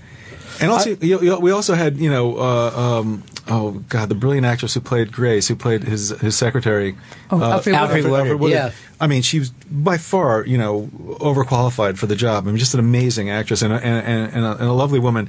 Um, and the, their relationship and it was spectacular, you know, all the way through. I mean, She plays it so straight. That thing with her and her family, it's Oh, it's so it's sweet. closer to reality, you know, than you know the way life gets. That people that work in Manhattan, most of them can't afford to live in Manhattan. Yeah. They have to come in far, and they go back, and they're just making it. That's the reality of, Totally. of big cities, mm-hmm. you and, know. and there's a moment when, which is just, a, I I see it every time and I wince. He's going in to see, uh, to go up to his office at the end, G- Ghost of Christmas Future, and the, the character shows up in the elevator, and, um, and and Billy like reels back and clips her in the jaw with his elbow, which is he really Yeah. did, and she's like holding her face. And every time I watch it, I, I like it, it, I wince because he was so out of completely out of control. And then once we shot the scene in the elevator, it was Michael, the late Michael Riva, the great production designer and a good friend uh, of all of us, in the, in the rig, in that Ghost of Christmas Future, you know, kind of character. And he couldn't control it. He had like a little TV. He was trying to. He's inside it, trying, and so he backs Billy up against the elevator, and that's where back off, big man. I work with the chicks, you know. It was- It's so unbelievable. yeah, literally just because the guy couldn't see, and it was just you know, My work with the chick. yeah. It's so strong. That's him. All right, we we finally missed one. I'm pissed about it. Yeah, By it's the way, you irritating. play this al- along at home. All right, what's the next one, Fez? A few more here. Uh, what Christmas gift did Lou Parker receive from Frank Cross and Scrooge? That's where Grace is. It's time to uh, your Christmas list, Mr. Cross. So, did Lou Parker get a bath towel, VHS home video recorder, bath towel, and a face cloth? Most of these are bath towels. Well, we know Grace is the only one who got the face cloth. Right. I know that. So we're between really uh, bath towel and. What about your bonus? I'm drying my hair with it. based based on a real character, I must say. You know, the bath That's towel. sad. Yeah, it Is was- that real? Yeah, the, the bath towel was real, and I mean, uh, yeah, I, it was it was observed. So we got a 50-50 shot here. Yep. I always wondered were those names anybody in particular? Or? There was uh, the name Forrestal. Uh, Susan Forrestal was was uh, uh, a friend of ours, uh, ex-wife of Lorne Michaels, and and uh, really good friend with Michael. So so so Forrestal got in there. Uh, um, I don't remember the rest of them. Parker, I don't think so. Most of the most of the names, you know, we didn't we didn't go after anybody, but it was kind of an homage for, for Susan. Um, Whitaker, he had in there too, I think, or we did. what do you what do you think, think? Chris? Flip of a coin here. I'm going bath towel. I'm going with the percentages here. The only thing I would say about this is wouldn't that make two of those correct? You know what I mean? Like that way you can say most of these are bath towels or whatever. So I think that's almost like a trick question to get out of it. I think VHS. Yeah, I'm going VHS too. Lou Parker got a VHS home video recorder. Uh, I notice this every time Chris tries to help. It's it's sucks. yeah, Nice. you really are a bad gambler. Translating a trivia. John Forsythe played Frank Cross's old boss, Lou Hayward, but who played Scrooge's old partner, Jacob Marley, in the IBC production of Scrooge? Oh, I'm, uh, I'm a little nervous about this. You'll get it. Was it Jamie Farr, Pat McCormick, John Houseman, or the Solid Gold Dancers? Well, we know it wasn't Houseman. We know it wasn't the Solid Gold Dancers. But it should have been. Yeah, uh, which I can't See, it's just see a any- nipple. Yeah, and, I, and these guys are looking. Yeah, nibbles. I know that McCormick is in it, but Jamie Farr. Mitch, you know this one, right? You know, I, I remember seeing. I, I remember seeing Pat McCormick. By the way, Pat McCormick was in this Un- movie. unbelievable. it's insane. But I remember under the mistletoe, like right around at the end of. Uh, right, he's standing next he's to her standing there. during the kiss. Yeah, I, I'm, I'm gonna go. I don't know. I, th- I guess. I guess Jamie Farr was in the movie. It's crazy. It's crazy. It goes I can't on believe- and on. It's just. It's so deep and And Mary Lou Retton. right. You know who likes an acrobat, Frank? My kids. she was a good sport too. Bless, bless her heart. I, I, I, I remember seeing both of them. God, this is terrible. I know Michael wouldn't get it either, so I feel better. But I'm gonna say Jamie. Jamie. It was Jamie Farr that played Jacob Marley. Oh, That was terrifying. Yeah. What holiday song is Elliot Loudermilk singing while he's stalking Frank Cross with a shotgun? Oh. Is it Rudolph the Red-Nosed Reindeer? Jingle Bells? Santa Claus is coming to town? Put a little love in your heart. I know this one. I know this one too. Let's let Kelly do it. You better. you better not talk. It is Santa Claus is coming to town. All right, strong. It was great. Yeah. He was great in the movie too. Oh yeah. Yeah. And the final question. Round these parts, most people call me Mr. Cross.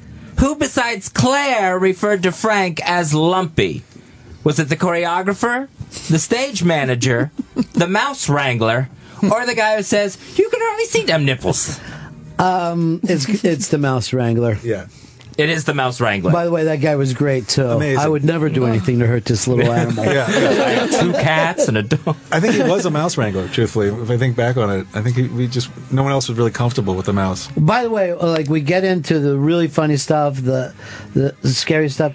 The scene where Karen Allen is just looking at the TV, thinks it might be her name, that you know, thinks it might be her. That he's, I mean, it's just heartbreaking. It's just so great, so sweet. Those big eyes. It's Yeah. beautiful, yeah. And and you needed it. I mean, you know, if the if the movie's going to work beyond comedy, they, the, you know, the, that, has that had have the, the, the love story had to play. And uh, and in the in the beginning, when you when you see him fixing her her coat, and you know when they first you know reconnect, and uh, it it really did track. I mean, you you believe that you believe them as a couple, and and. Uh, I mean, Bill's look, and in in the in, in when he's in the office party, the turtleneck and Yeah. the the mullet.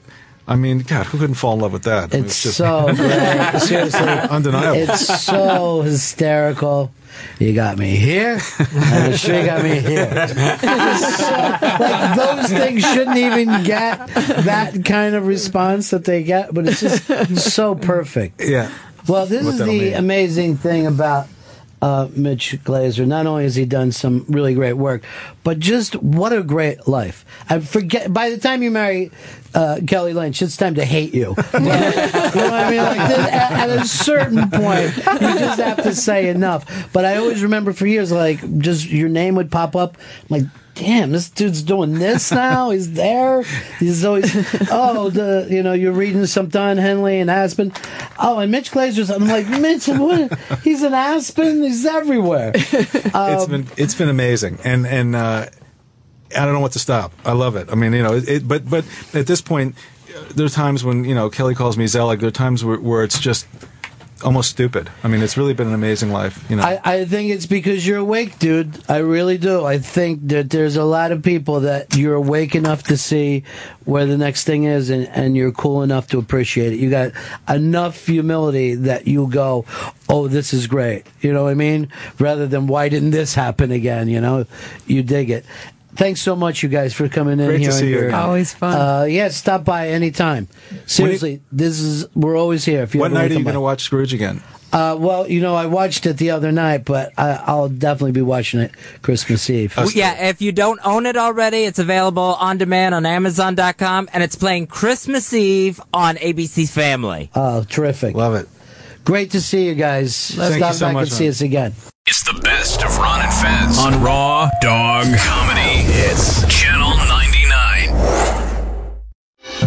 Happy holidays from the U.S. Armed Forces and Sirius XM. I'm United States Navy Commander Ron Terry in Singapore this holiday season at Fleet Logistics Center Site Singapore, supporting America's rebalance to the Asia Pacific. I want to wish my family and friends in Struthers, Ohio, happy holidays. Thank you for your support and thanks to all Americans who back the U.S. Navy. To a safe and happy holiday season from everyone at SiriusXM.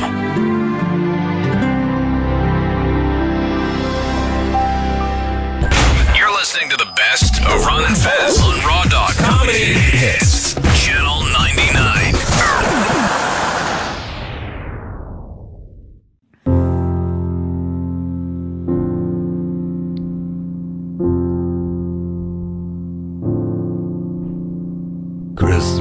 ain't a holiday, a decorated tree. It ain't about branches or a special on TV. It's a stand in for another word. You know this secretly. I won't come out and say the word. That's your discovery. But it rhymes with glove, and you wear it on the hand of mystery.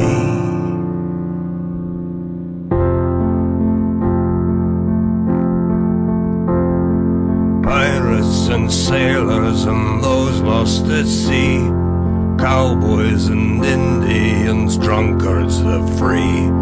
Know what I mean, and so I Christmas thee. Doctors and dentists, those lost in a dream. Fishermen, ferrymen crossing the stream. Know what I mean, and so I Christmas thee. Know what I mean, and so I Christmas thee. While this word is secret, ain't a secret, just a trick. We dress our dreams in different names to keep from getting sick. There's nothing new beneath the sun. We've known that for a while. The film is done, the lights are up. I'll see you in the aisle.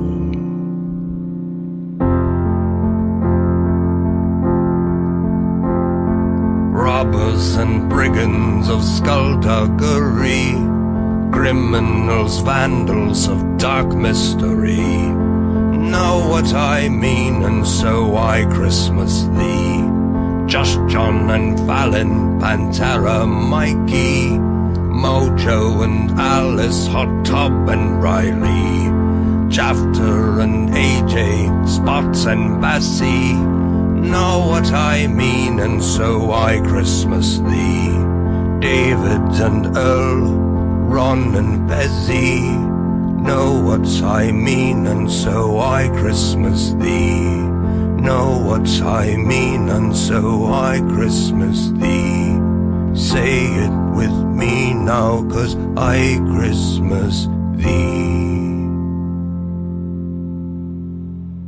That was Sleeves with I Christmas Thee, a wonderful song, and it is Christmas Day with the Ron and Fez show. I've been having a couple cocktails, but that's not a problem. I'm keeping it together. Uh, we we think it's funny to have him, you know, bring us back. But Yeah. you forgot to mention who's here, what we're oh, doing, ah. and you're calling beers cocktails, which I worry about. Ron Bennington is here. Bennington. Bennington. Ron Bennington, Fez Whatley, myself, Chris Stanley, Shelby in the booth, and we're having some fun times talking about the best ofs that are coming up next. what? It's Christmas Day. I just want to have a nice Christmas just for once. Just you don't one. normally have a nice Christmas. Just no. I just just I'm going to point out something to you. Yeah. We recorded all these best ofs the night of the office Christmas party, Yeah. which means to the listening audience, Chris Stanley's been drunk for over a week now. And it's Christmas. So you just sound like a raging alcoholic on a daily basis. I went back to Sam Adams. That's, what, that's all I'm going to say. It's rich and balanced. That's the kind of things drunk people say. It's what the fuck the label on the bottle says, Ron. Okay. I know, but most people don't seem to let people know what to drink. Like you wouldn't announce, I've been drinking Pepsi Cola, and it comes to us out of Connecticut. They're a fine distributor, but you're trying to take on Coca Cola. I know for a fact the Pepsi headquarters is in Purchase, New York. Well, it isn't. It's in Connecticut, right? It's across the little state line there. From Oh, okay, that Purchase, makes New York. sense. Yeah, it's not in New York though. Wow. I went to their um, sculpture garden once. Mm-hmm. I was tripping. It- It's really sad. So this is Christmas announcements of sins, past sins. What's coming up next, Fizzy? Coming up next, we'll be talking to some of the Christmas uh, guests. Darlene Love, Paul She's Anka. there, she's there every year for uh, for Letterman. Paul Anka made this Christmas album. And Annie Lennox. Ah, Mother Winter. There she is. Mother Winter. I hope you guys are having a great Christmas wherever you happen to be, uh, whether it's down south, up north, or somewhere in between, east, west. Enjoy yourself on this Christmas day. Remember, don't enjoy yourself, but don't be a Chris Stanley. What's that supposed to mean? Don't overindulge. I think I've indulged just enough. Really? Because you become a burden to everyone else. And Shelby told me that he's frightened of you. He should be. That's fucking. That's just instinct. Can you uh, answer this question? Would you be honest? All right, shoot. Did you say to my young producer Shelby, "I'll shove this uh, bottle so far up your ass, I'll be able to see it in your mouth"? Yeah. And then I said, I'm going to drink you later, motherfucker. I'm going to drink you till I get so drunk I can't understand who you are. This is a sad Christmas to see you like this. It's scarier for someone to say I'm going to drink you than say I'm going to take a swing at you. I mean, I don't even know what that entails. I'll have a booze Christmas without you. We got institute a smoking policy in this goddamn office. do what I do, baby. Just fucking vape. I love a vape. Look at this. Yeah, it's um, mm. My mouth's watering. You know what it gives me, Chris? What's that? Satisfaction. That's what I need. I can't get no. Satisfaction. And a truck. And a truck.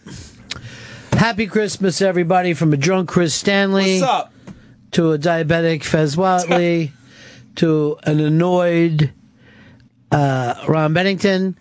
And if you can listen closely with Shelby, do you hear that? What is that? Thin ice. He's celebrating Christmas by walking on thin ice. Enjoy yourself this Christmas and enjoy Miss Darlene Love.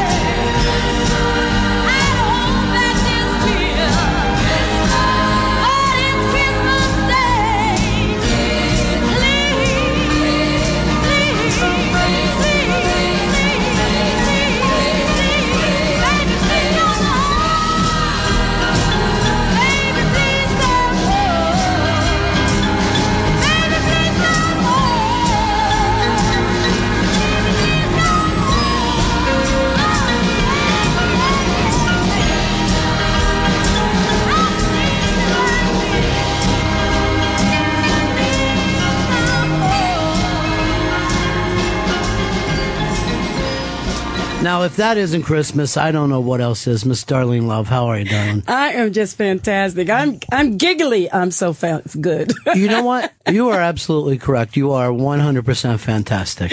Thank you. You know, we were all just talking about uh, the Rock and Roll Hall of Fame uh, came on the other night, the, uh, the big tribute show at Madison Square Garden. Gigantic rock stars happening out there. But when you take the stage, bam, the energy changes immensely. It was amazing. Um, when I got nominated for the Rock and Roll Hall of Fame, I got a call about three days later from Bruce Springsteen's manager, Mm-hmm. and Bruce wanted me to sing on the show with him. And uh, I told him it was a setup. he set me up because uh, his introduction of me was, "It's a shame you're not in the Rock and Roll Hall of Fame yet." Right. And I was the only person actually that was on that stage those two days that is not in the Rock and Roll Hall of Fame. And then you walk out there and blow the roof off the place. I try. is is there anything inti- intimidating about walking out l- in something like that, or have you worked with so many great people and done so many shows you doesn't bother you anymore? Oh no, it bothers me all the time. But the, the trick is not to let it bo- let people see it bothers you. Yeah. You just keep it all in you, and that's the energy that comes out once I start working. So as soon as you hit the stage, you're fine, but walking up to the stage, exactly, you're like, this has got to go good. Right. um, you know, your career is so amazing. Looking over the stuff that you've done through your life, and it never seems like it follows any kind of set plan. Just things, things happen somehow. I think uh, we were talking about my life for the last five or six years. It's like taking a life of its own. Mm-hmm. It's just going. And I have a saying, you know, everything in its own time. Right. You know, if you hang in there and like I've done, I've always tried to take care of myself. Uh, I go to the gym five days a week. You know, I try to take care of my voice and, um, it's starting now to pay off. And that's good. I told Bruce, I'm going to be like you, but I ain't going to do no four hour rehearsal and a full four hour show either. Oh, you, did you have to go and rehearse crazy with them? Yeah, Yeah. you rehearsed for two hours that day of the show, and then we did a two-hour rehearsal the day before at SIR at the at the uh, rehearsal studio. So Mm-hmm. he works hard, and I believe in doing the same thing. I think you do what you do when you rehearse. Someone told me one time they should charge to come to see your rehearsals because my rehearsals are what I'm going to do when you see me. What happens when you do it in person? The crowd lifts you Right. to another level. But do you ever get worried that you're going to leave something in rehearsal, like some of the energy gets left behind? No, never. No, and especially working with Bruce. I've never felt that kind of energy before. I felt it, but not un- unlike what was at the garden a couple of weeks ago because he works so hard and his energy level is so high mm-hmm. when you come on the stage that you want to meet his, his energy level. So it just brings that energy level up when you come on the stage. You come on ready to sing. I could have sung all my way, all, all the way out to the microphone. you're ready for it. yeah. You and you've sang with so many great people. You sang with the King. You sang with Elvis Presley. Right. At a time where, you know, I don't even know if we have stars as big as what Elvis Presley was. Not then. Yeah. No, no, no. Uh, because Elvis Presley was just finishing up his movie career. Right. And now he wanted to do his career, his, you know, stand, you know, sing Yeah. for people now, uh, an audience. And he was intimidated by doing it. He was a little afraid of doing it because it's been so many years He'd since taken he did time it. off, yeah. Right. You know, he just started doing movies and he stopped singing live. And, uh, just to be able to be there at the beginning of that, because we Mhm. did his 19, when I say we, the Blossoms, the other two girls I sang with, did his 1968 comeback special. And we had so much energy in that room, he asked us to be on film with him and during the special. So we did the gospel part of that, that, uh, Mm-hmm. that show.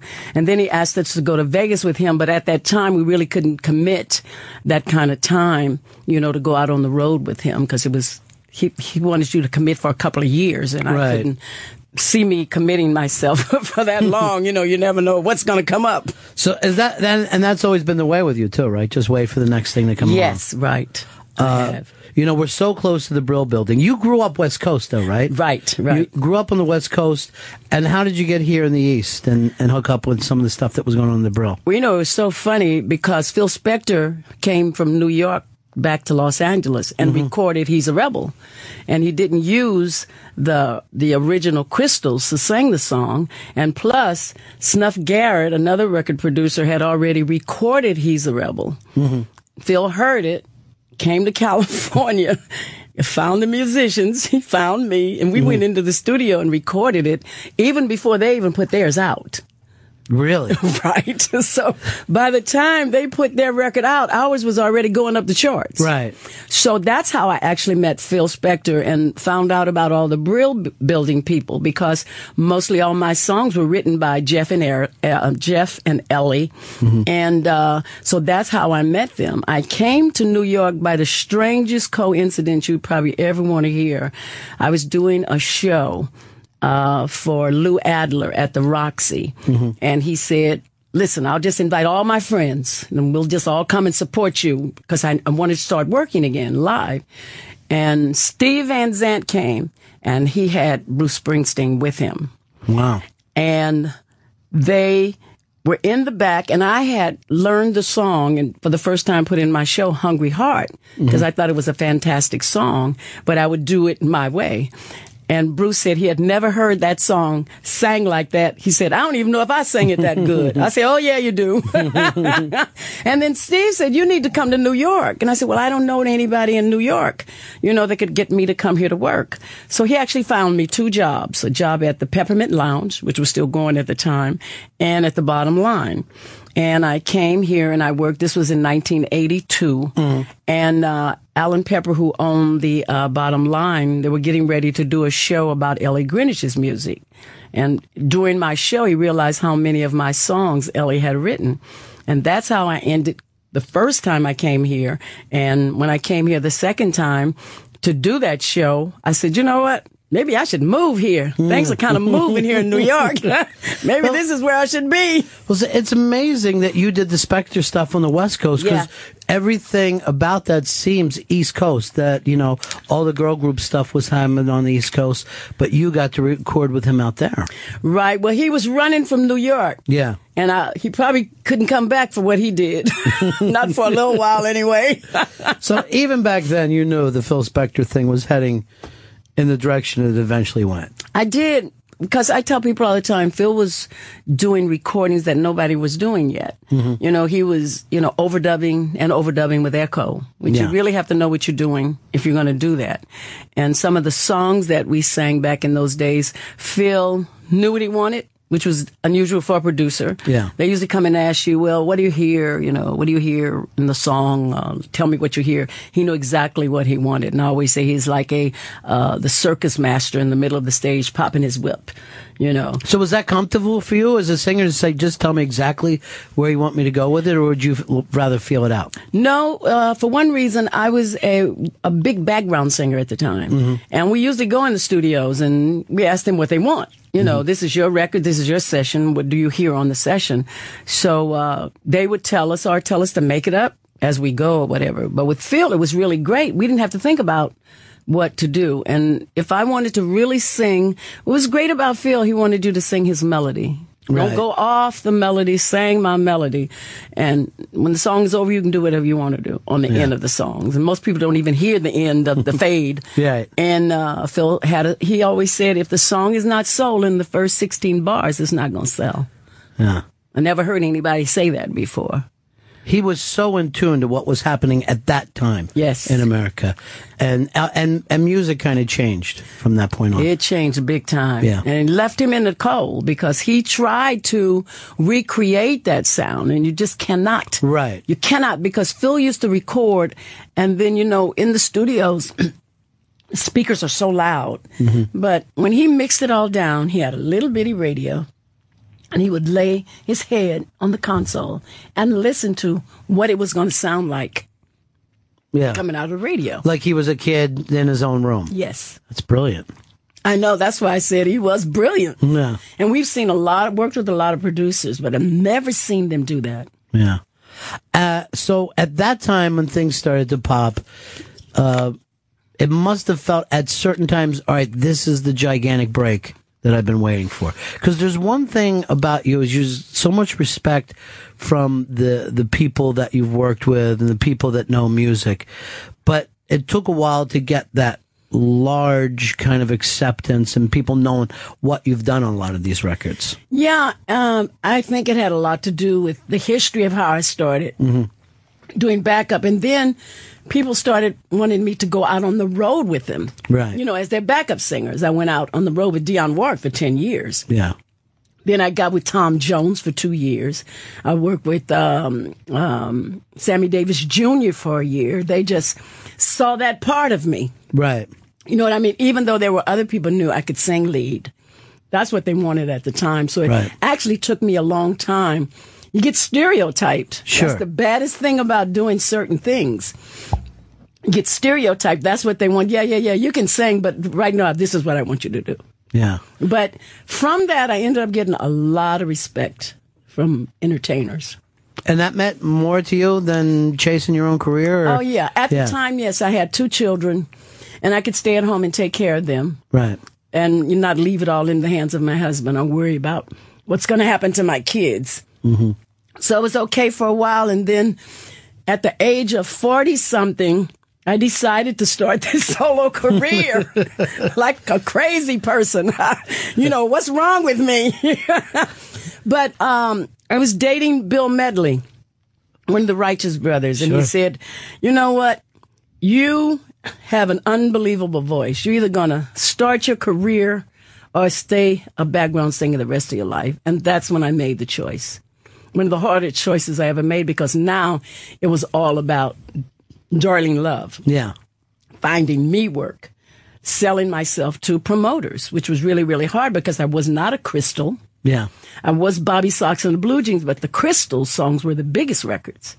And those are the ones that you were singing lead on but weren't given credit. Right. He's a rebel, um, do run run, and he's sure the boy I love. Wow. And they were the biggest records. Darlene Love's records was like top 20. Uh-huh. You know, my records was not as big as theirs. So it got to the point, a lot of people start saying, there probably isn't really a Darlene Love. One of either the Crystal, one of them are singing. Mm-hmm. But they had it the other way around when it was actually, I was doing all the singing. But uh, it took a while, and I think moving to New York was one of the best ideas I had because you can work in New York. You don't have those kind of clubs in California. Yeah, there's a cabaret type thing here that people could show up, and you can't fake it behind production when you're in a smaller place like that. When you walk in and you're singing, that's what that's the deal you're going to get. That's they and then they didn't even today. You can make people sound great on stage, but Sure. you couldn't back in those days. They didn't have all the equipment that they have today to make you sound great. By the way, Darlene, of course, is going to be uh, performing. Uh, of course, uh, you can go to darleneloveworld.com. You're also going to be playing at the at BB King's December the 13th, and then the Bergen PAC on December 20th, and then the Dave Letterman, the annual David Letterman show that you do, is the 23rd, and that has been how many years now? Twenty. This will be twenty four. 24 years. yeah. And it's always this gigantic, real feeling of Christmas. I think that's the closest we get to a real Christmas special. I think because they don't have them anymore, and then if they do them, they're so contrived and they're taped, and you know they don't have everything. Everything at our show is live, Mhm. and Paul Shaffer rehearses the choir and the band and me like Mhm. we've never did that song before. Every single Oh, year. every year. Yeah. It's not like, okay, come in the studio and let's sing. Never. Sometimes the choir comes in like an hour or two hours before call time. It's interesting too because Shaffer uh, seems like he would be perfect with you because he has the same kind of background as you of doing everything in the music business. Right. Well, that, the reason that I do the show every year was because Paul Shaffer played Phil Spector when we did Leader of the Pack downtown at the bottom line. Uh huh. And he got Dave to come down to see the show. And one day on the television show, I guess a couple of weeks later, he said, "We got to get that that girl on this show to sing that song. You know that Christmas song I tell you, that's the greatest Christmas song I ever heard." Yeah. And from that till now, because it's funny, they forget. They said, How long has Darlene been doing this show, Paul? He said, Oh, about 12, 13 years. I said, You guys forgot about NBC. Right. we did do it there for a while before we moved over here. So, but I have the proof because I have the very first tape that we ever did. Well, what I love about it is, like you said, of course, Paul loves music, but Dave, you don't normally get that feeling about until your show. I know. And then every year he seems to be a little different about the Christmas show. Jen, once I was, I had to go to, I was in uh, London for Christmas and New Year's, and I couldn't do the show, and somebody else did the Christmas show, and and Dave, they said Dave said not on air, but he said if she can't come here to sing that song, we're not doing a Christmas show. Just the hell with it. yeah, right, right, right. Because he really does say Christmas. He start everybody saying that. Yeah. Christmas doesn't start until you hear Darlene Love saying, "Christmas, baby, please come home." Uh, for you, is that like a, a fun niche to have now that you're now known as this, you know, for, for the Christmas shows? Oh yeah, it's always fun. And people stop you on the street. Emails, texts. Mm-hmm. Uh, you, when are you doing it? Uh, I hope you're doing it this year. And a couple of years ago, they were on strike, and they actually played one of the old shows, but they played that song. It's so interesting because you're known for so many kind of uh, different eras by different people. Right. Uh, you know, also of course for your your movie work that you did with uh, on Lethal Weapon. Right. For how many of those has there been? We four? did four as, Four. as Danny Glover's wife. Yeah. Yeah. And then the Christmas stuff, and of course the girl group stuff. So you probably and your Broadway stuff. So you, you don't wouldn't know why people are approaching you at any given time. At any given, because even when I was doing hairspray a couple of years ago, Yeah. standing in the line, because you know we sign autographs after the show is over, and people will say, "You're doing David Letterman this year? okay, all right, we we want you, we want, we're waiting to see it." Yeah. And people all over the country, not just here in New York, Yeah. people all over the country stop me and ask me that question, which is wonderful. And then you also started, I guess, like a lot of people, from singing in church, right? Yes, my father was a preacher. And uh, starting the choir, gospel. Started in the choir. Uh, it was seven of us, Mhm. and uh, my sister also is a singer. Um, so that's how it started, and it was straight gospel during that time. Right. Uh, it was Pentecostal, so we couldn't cross over and do no devil's music. Is, At what time were you uh, were you allowed to? Uh, I was 16 Uh-huh. and I'd met the group, the Blossoms, and my mother and father didn't think it was anything wrong because Mm-hmm. I met their parents and I was very well chaperoned because the girls were three years older than me. So Mm. they kind of took care of me like I was their little sister. And everywhere we went, we were chaperoned and he knew. Uh, the biggest thing started happening after I left home and we got the television show Shindig. Right. But still, at that time, I wasn't thinking about having this gigantic career. I thought this was just another step, you know, doing something different. Yeah.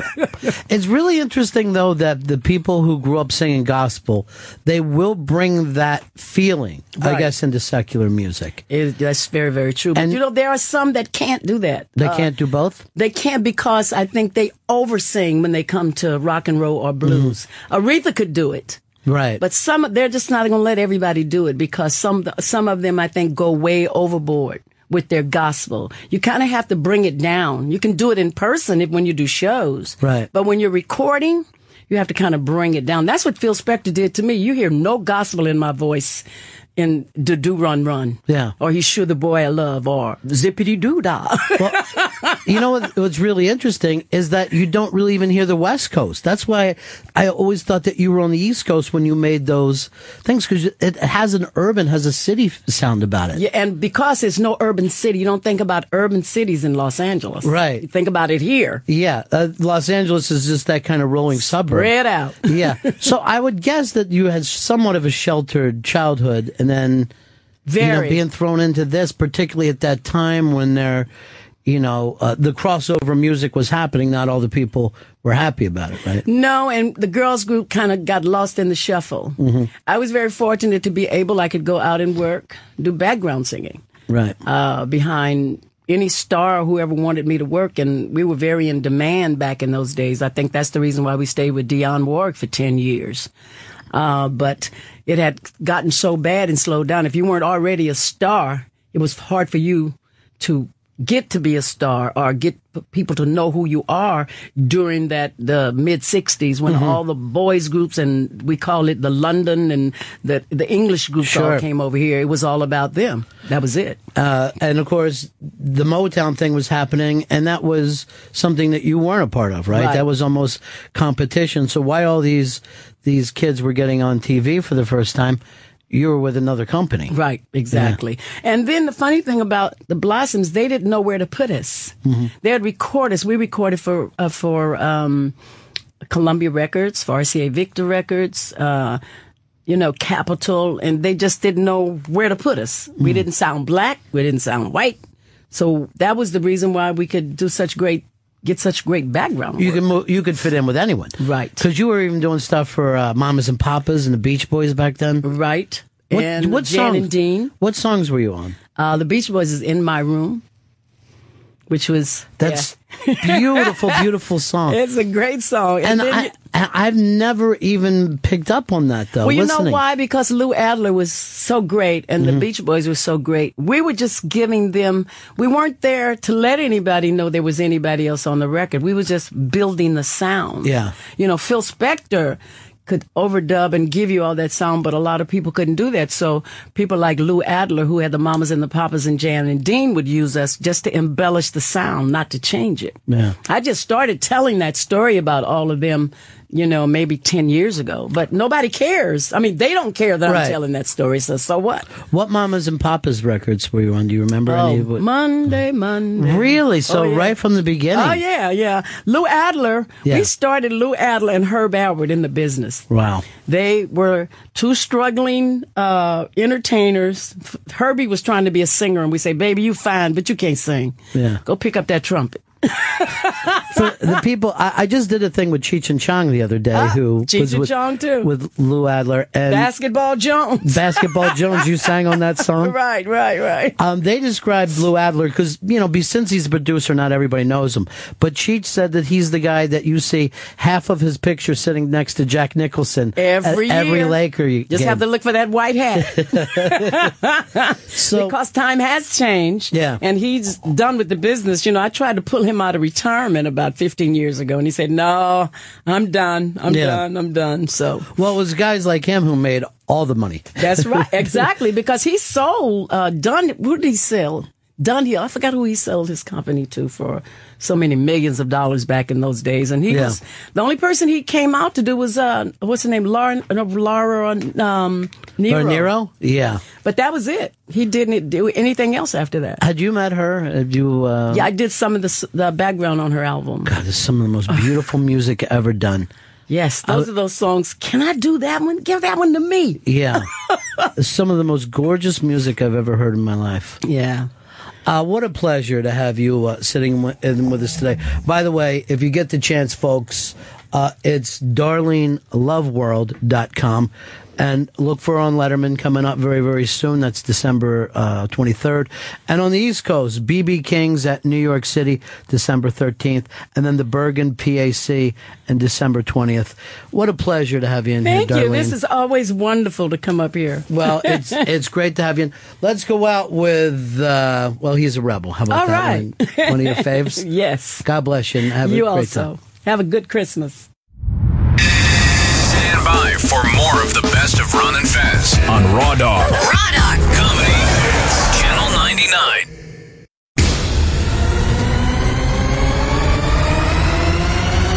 Raw Dog. Comedy hits. Channel 99.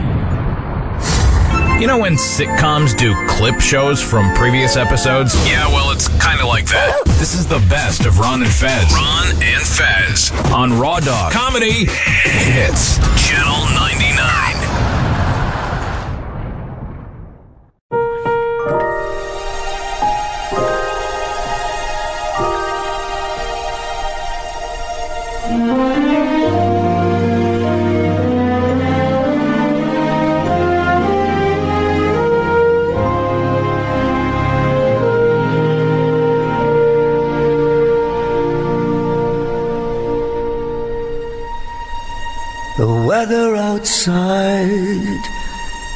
Frightful, and the fire is so delightful. And since we've no place to go, let it snow, let it snow, just let it snow.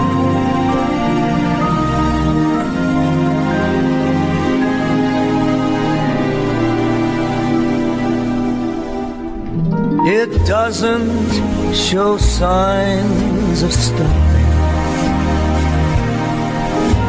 And I brought some corn for popping. And the lights are turned way down low. Let it snow. Yeah, let it snow. When we finally kiss goodnight. how I'll hate going out in the storm. But if you'll really hold me tight, all the way home I'll be warm. Fire is slowly dying. And my dear, we are still goodbye. But as long as you love me so, it can snow, it can snow, so let it snow.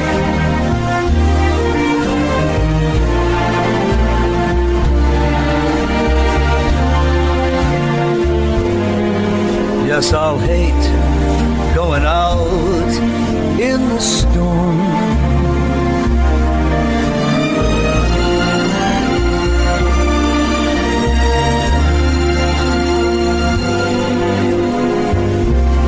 All the way home, I'll be warm.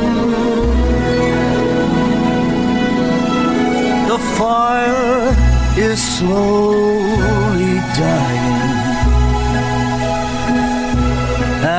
Baby, we're still goodbye. As long as you love me so,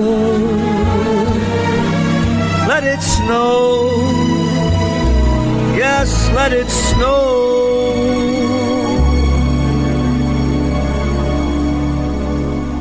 There's no better place I go.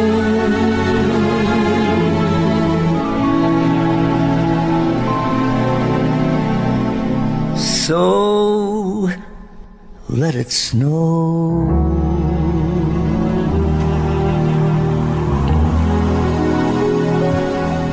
That is Songs of December from the one and only Paul Anka. Paul Anka in studio with us. How are you, sir? Hey, my man. How you doing? It's good to see you. Uh, a Christmas album, mm-hmm. uh, Christmas songs.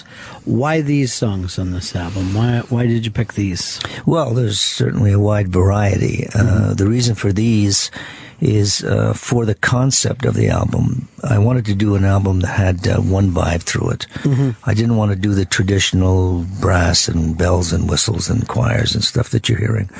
And out of the process, I came up with these because they're familiar. Mm-hmm.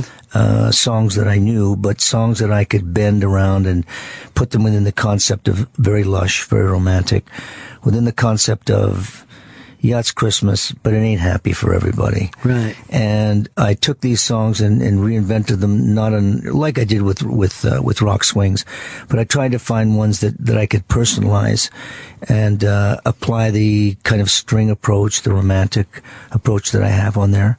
Certainly there were other ones, but I wound up with these. The stretch ones for me were like Blue Christmas, which was very tied to Elvis. Mhm. But I wanted to really come up with something very different on that because I liked Elvis's record. And all the songs on there I like a lot. Uh, Let It Snow, my friend Sammy Cahn uh, wrote that years ago. Uh, Mel Torme, who was a friend, the Christmas song. So there's a personalized approach to all of them and it had to fit the infrastructure of where I wanted to take this in terms of the vibe of the record. There's so many great songs on here. And you being a songwriter, Mm-hmm. uh, when you sing their songs, do you end up thinking about the songwriter? Does uh, when you're doing a song, do you think about that person who first uh, put it down on paper? Um, not necessarily. I, let, I let the song really be the criteria. Um, you know, having a knowledge of the business and growing up with it and knowing writers because I'm a writer.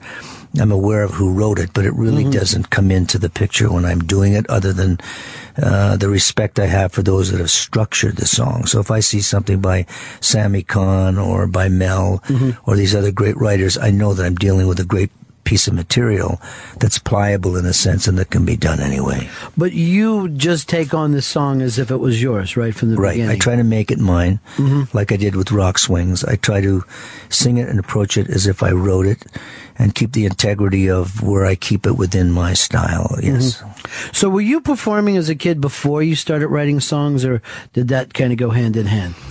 I started around 12 or 13 years old, and I was a big fan of music. So I was singing in a church choir, I was singing at school, I was doing performances. Uh, imitations was a big part of my life back then. And then I started getting into music. I worked at a local uh, newspaper. I wanted to be a writer. Then I got thrown out of shorthand, but I kept the typing. The shorthand led to piano. And I started to get a knowledge of music. So I started to become the writer, and I started just writing songs. And then when I saw this girl, Diana, who I had a crush on, you know, a few years older than I was, you know, in those days, that's what it was about. I wrote the song, but I just wrote it as a writer, and it was all about songwriting for me back then. And once you wrote that song and other people connected to it, then it became this lifetime thing for you. Yeah. Yeah. The life change came.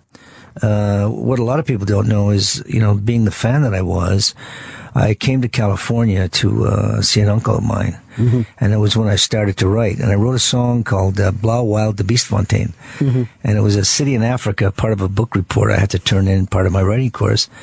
But the record at the time was called Stranded in the Jungle by the Cadets. I was a big doo-wop guy and I loved all of that stuff. And I loved this song. And I used to go down to Wallach's Music City and sit in one of those booths and I'd listen to it. But then I, one day I bought the record and it said uh, Bihari Brothers uh, Modern Records Culver City. And it was just a few miles from where my uncle was. So I said, man, I'm going to hitchhike out there and I'm going to go in and see these guys and play my song. So I walked in, got a ride out, and uh, there was the Bihari family. And I said, you know, I'm Paul Anka from Ottawa. And they looked at me like I was delivering coffee because I was in jeans and a t-shirt. I said, I got this song. so, you know, in those days, it was like infancy stage pop music. Yeah. And uh, they said, well, let me hear it, kid. So I started singing, blah, wild, the beast fontaine where love is so splendor and no one can remember a moonlit night and a magic night and a dreamer's holiday. They said, where are your parents? I said, in Canada. they said, well, we want to sign you. I said, you got to be kidding. So they, they, they brought in a guy named Ernie Freeman, uh-huh. who was a great, great arranger who later made it big time. And they said, how would you like the cadets that sing Stranded in the Jungle to sing with you? I said, you kidding me? They bring in the cadets, Ernie Freeman, and there was a garage in the back, just like Motown. We went in and we cut a record, Blow Wild the Beast Fontaine, I Must Confess on the other side. They put it out. Maybe I sold 100 copies. I was a failure at 15. I wasn't dejected. Uh, I think there, there was his name, the Wolf Dog or some guy in Buffalo. One of those guys played it. Hound Dog, I think, Buffalo. Anyway, this does nothing, but I get the injection right up the arm. I got to be in this business. The next year, I leave and go to New York, and I get lucky with Diana, with Don Costa.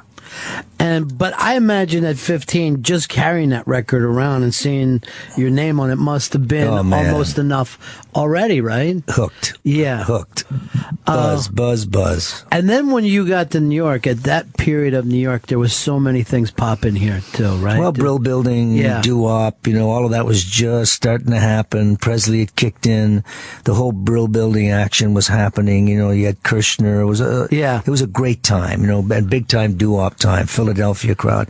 So when I hit, I'm living in a bathtub on uh, 46th Street, I think the President Hotel, making the rounds and uh, enjoying this this environment, and uh, walking into Costa's office at ABC, and then all of a sudden I became a part of it. And as soon, I mean, after that point, it was like an overnight success for you because it just exploded, right? Yeah, Diana kicked in right away. You know, back in those days, you cut an acetate, you go to Philly, you do American Bandstand. Right. You did Alan Freed, and within a week, you had a hit. And that happened that quickly for me. My life just changed. That was it.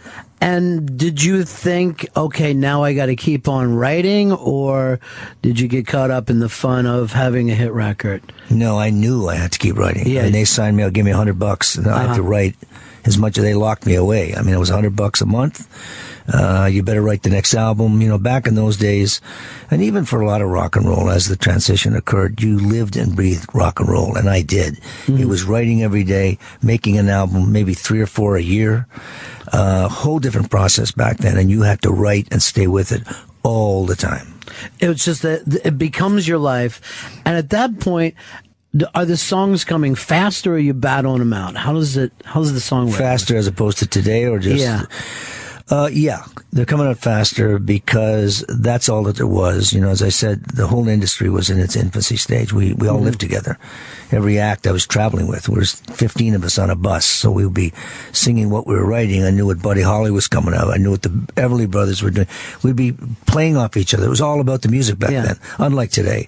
So you'd be banging them out and banging them out and banging them out because you had to, and because you were trying to impress your friends, and because that's what it was all about. Because we were all like in one little box you know, Yeah. traveling together, doing certain dates, and it was that close, and that motivated you to keep showing your friends what you could do. And then you're going out in places in the country that you have never seen before, but you're only there for a Mm-hmm. One few- night. Yeah, one night, and on the road again. So after a while, I guess it's, it's like only the people, you know, it's like being in the circus where the, it seems to be more like everybody with you seems normal, but everybody on the outside is like a different tribe, so to speak. Where the audience, you don't really even get to know them that well as people. Right. Well, yeah, that that's true. You you get there was somewhat of a homogenous effect because there were the people that were fans that would Mm-hmm. show up. To get to know them, not really. Even though when we hit a city, it was an event back then. You got to Yeah. remember we were the only traveling troupe circus. Good analogy. Yeah. And when we got there, you'd go to their homes, you'd go to their restaurants, you got Right. to meet them because it was all about that camaraderie and with your fans. You'd, you'd be more inclined as opposed to today to really get into it and get a sense of where you were. But by, by and large, we were isolated from them. And yet, it was the first kind of youth explosion, I guess. It was the first time that the young people were in charge of their own destiny in the music business. You know? Uh, Where you're ye- writing and performing your own stuff. Yeah, you're in charge, but you're not. You know, you're Yeah. a kid and you got a bunch of adults around you. Not unlike, uh, well, the whole American Idol thing. They're, they're Yeah. controlled too. But back then you had somewhat of a control, but you're still dependent on an infrastructure of business people, record people. Uh, you know, you're working for the guys who ran Vegas and the guys who ran the record company. Right. And so you're, you're kind of in that milieu of people. And, uh, you know, you had some autonomy and some didn't. You know, the guys out of Philly, Frankie Avalon, the ones that I knew, you know, was Marcucci and they controlled it and they called the shots and you were told what to do and there were boundaries, there were limitations. Uh, Uh, sexuality, forget about it. You can get anybody in a hotel room, didn't exist. Yeah. You know, you can, couldn't get near the women, you couldn't do, you couldn't do. So you're really under the auspices of people that were controlling your career. At what point did it start to feel like you took control? Because, you know, you could do it all yourself. You can write, you can Yeah. record, you can produce. At what point did you feel like, okay, I've got control now? Well, probably earlier than all of my contemporaries because of the fact that I did it all and I had some business acumen. So I would Mhm. say around 58, 59. Wow. I had a partner and uh, I really ran the shots with him. And, uh, you know, 59 or 60, I bought my catalog back from the company I was with because I needed a bigger company. Gave him $250,000 and I bought my stuff back. Wound up with RCA, started a company. So I was calling the shots at a young age, wanted to get into the clubs. You know, Sinatra and those guys were my Yeah. idols. So I wound up in Vegas, the young kid, youngest kid ever to work Vegas, Copacabana. Mhm. So I, I really made those decisions because I wanted to make the transition. I didn't really believe that I was going to last as a teenage idol. It was great, but I didn't see a future in that. So that's why I made my transitions. and you kind of had your feet in all these different camps. Mm-hmm. I mean, to play to the kind of the teeny bopper crowd, and then to bl- play to the Vegas crowd. Mm-hmm. Um, I don't know too many other people. I guess Bobby Darin did some of that as well. Mm-hmm. But that was just about you two that could pull that off, right? It was only he and I. Elvis Yeah. tried it in Vegas, and that didn't work the first time till you know the seventies. Yeah. Bobby and I would you know converse about that. Bobby really was more in that Sinatra vibe, and he wanted to do it, and we would talk about you know each of us and how we did it. So we pursued it. We were the only two that did, and were successful.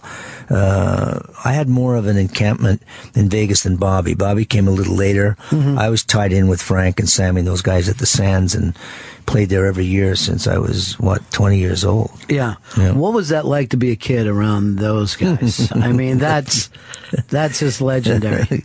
That was like you and I couldn't sit here for two years and do it. It was unbelievable. You know. Yeah. I mean, you know, the great thing about my business is you never know what's going to happen, and uh, you know, the, the the boys ran everything. As I said, the jukeboxes, the clubs. In this kid Mhm. comes.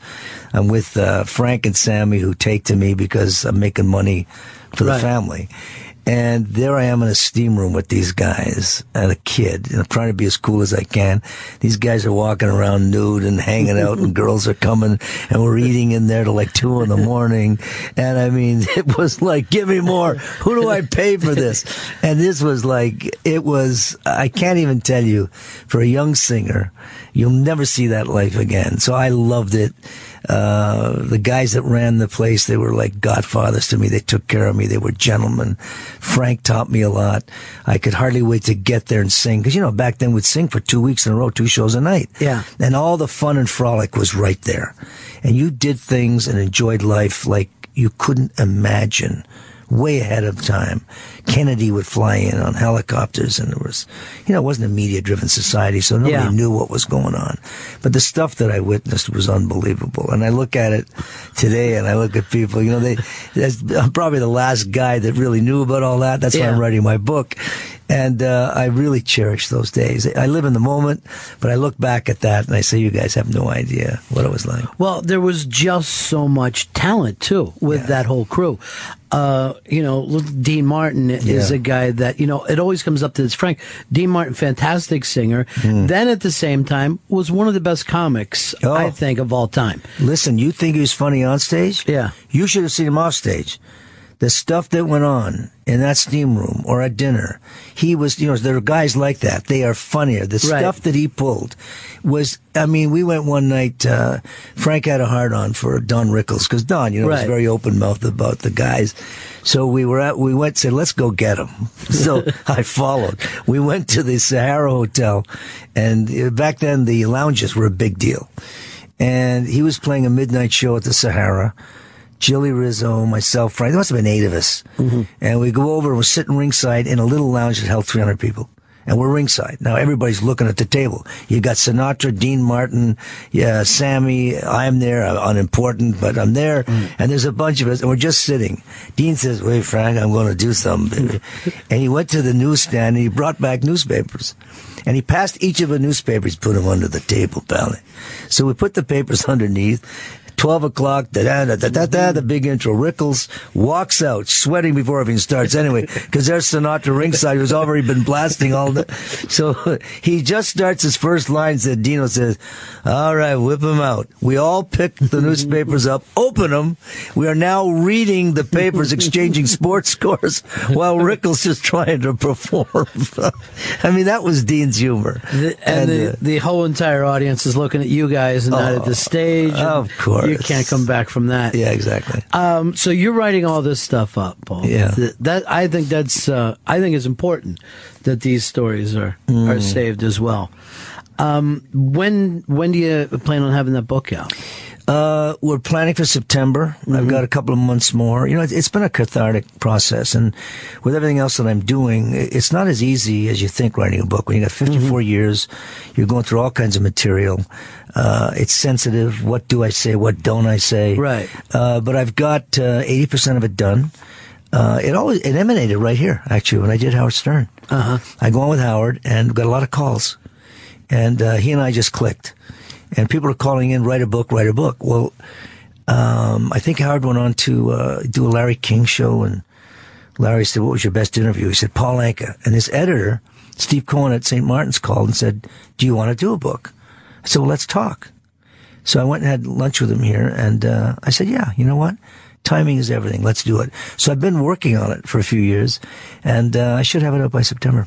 Isn't that interesting though that there's been so many eras that you've been in and out of? I mean, talking about from Sinatra all the way to Stern. Who would have? Who else to make that connection? Right. But you. Yeah, it's kind of cool the thread uh, through each decade. Yeah. Uh, you know, from Michael Jackson to to Buble and then to Stern. And it's very interesting. It's insane when journey. when you really think about it. If uh, I guess Forrest Gump could sing and had some hypnosis to him, Right. that would have been your story.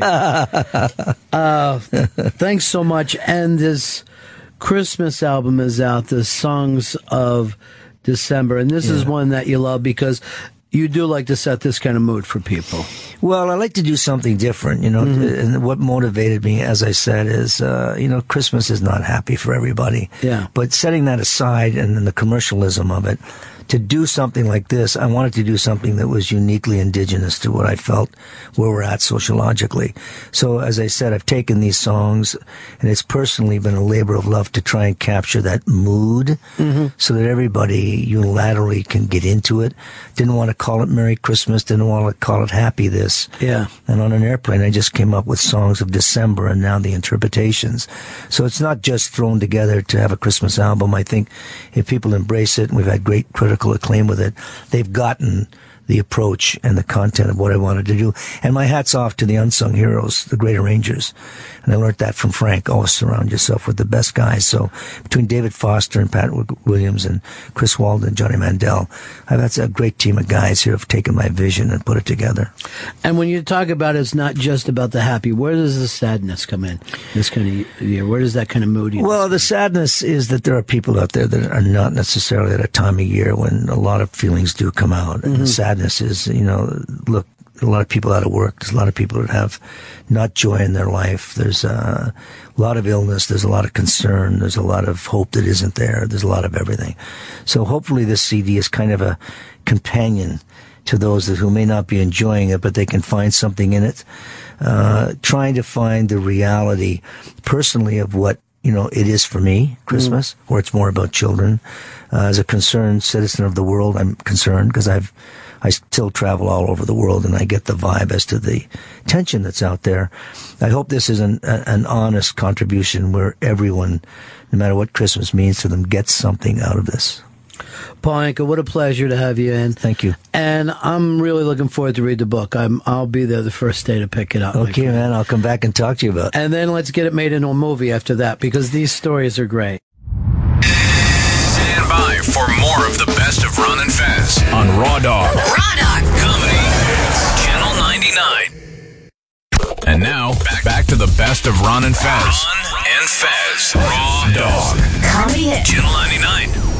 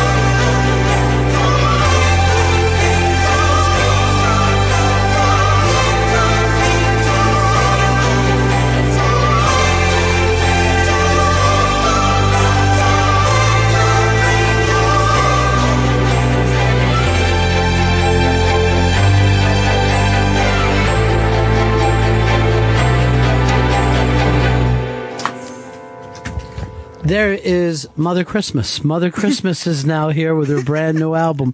How are you, An- Annie Lennox?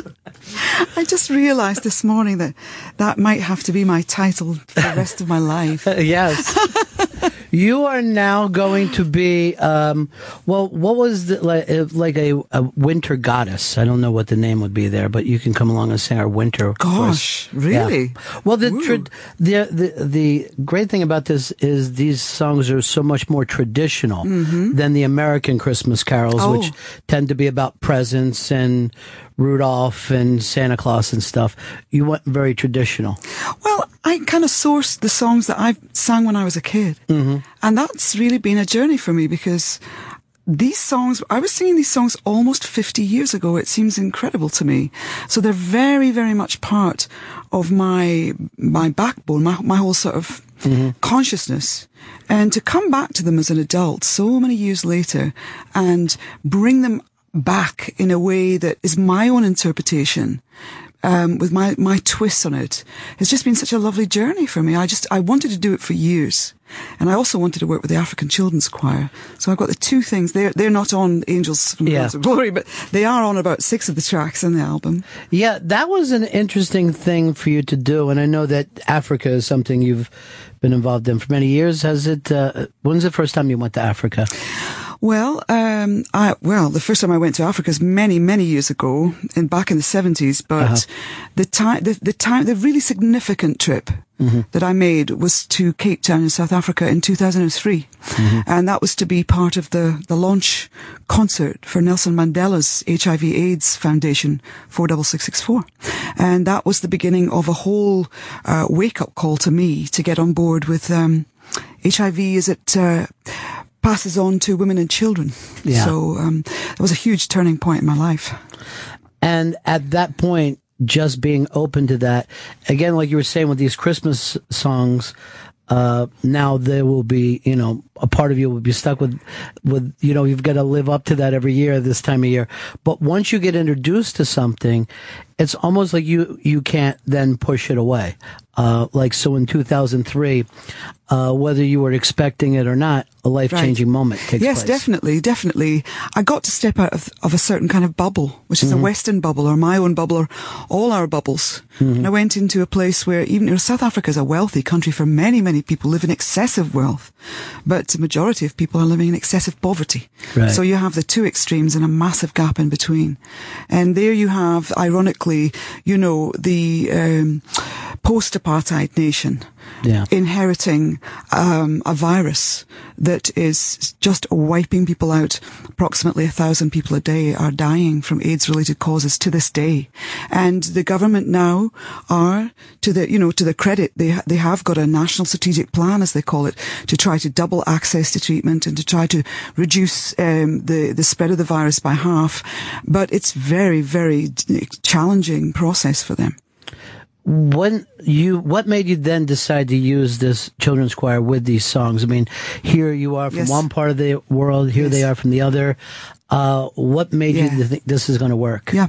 Um, well, when I first met them, it was in 2004, and I was taking part in another 46664 concert, and they were part of the, um, they were part of the backstage crew, and I saw them there. And I fell in love with them. And I just, I knew, like, one day I'm going to work with these kids. I love them and I want to use their voices. And then I thought, well, one day I want to make a Christmas album with the, with the songs, uh, not, not a Christmas album. I shouldn't say it's not really that. It was, I want to record traditional Christmas carols. That really, that, that was my main modus operandi. And then I thought, wow, if I'm going to use children's voices, I will put those voices on above anybody else because of what they represent. I mean, they are, in their own way, they are, are ambassadors of their country. Many of the children are from Uganda and many of them are from South Africa and across parts of different parts of Africa.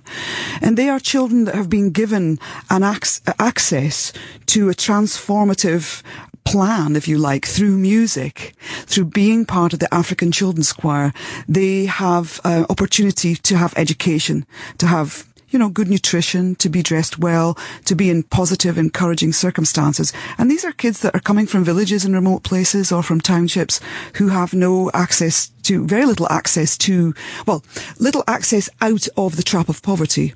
And so you see those kids, and as they're growing up, they become young adults with a light in their eye, with a focus and with an intention, and they're resourceful. And many of them who've been through the process come back to mentor young children again as choir masters, you know. Yeah. And it's, it's just something that I found hugely inspirational. And sometimes, you know, you hear about stories from developing countries and they're terribly depressing. But uh, so I think when you identify a problem and you find projects that are actually uh, coming with positive responses, I, I think it's important to highlight them. And it, it is also the strangest thing too now to see how all these different things that happen in the world. I don't know whether it's because the world seems smaller, but one problem leads to the next, and one solution leads to the next. And it's just so interesting that you think that maybe getting to some of these young kids at an early age, solutions are coming up in the future, sometimes 10, 15, 20 years from now, that no one thought Mm, about. oh, yes, absolutely. Uh, as well as keeping um, Western armies from going down there 10 or 20 years from now and settling problems. Mm. You know, money invested could be money saved, even if it's just like that on a financial level. Absolutely. I mean, the fact of the matter is, you know, I've given this a lot of consideration, and I think the world is a, is a, is a crazy place. We're so resourceful. We have mm-hmm. so many resources, but they're not spread in a fair kind of way. In the Western world, you have access to complete modernity, all of the consumerist items that are out there. If one can afford it, I'm not assuming that everybody can, Yeah. but they're there. And, you know, we, we do have clean running water coming out of our taps, for example. We do have access to education, whether it be perfect or not, it doesn't matter. We have access to it, you know. And so many things, access to healthcare. Well, th- th- that's a very important question here in the United States.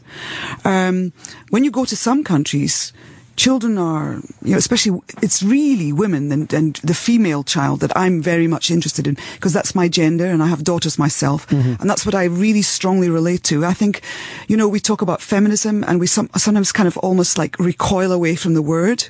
And yet I think that female empowerment is so, so necessary in developing countries where women do not have hu- uh, human rights. They do not have uh, sexual uh, reproductive rights. They just have so few rights and uh, they don't have access to the things that just fun- fundamental things.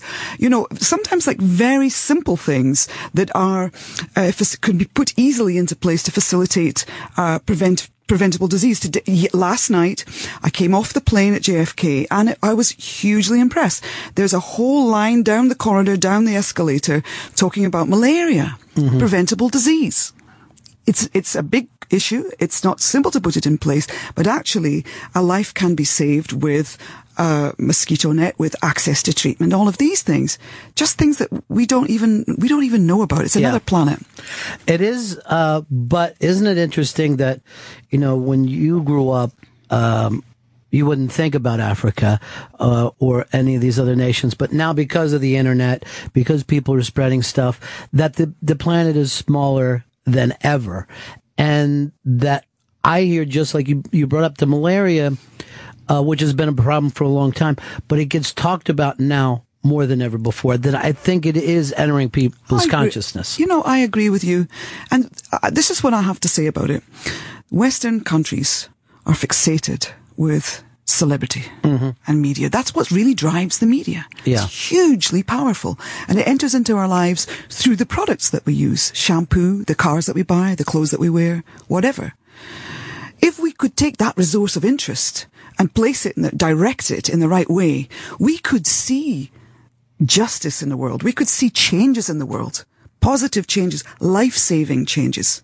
So I'm, I don't think that I'm being idealistic when I engage with these issues. Right. You know, you see what I'm saying? I take my intention and I take my focus as one individual and I put it onto that.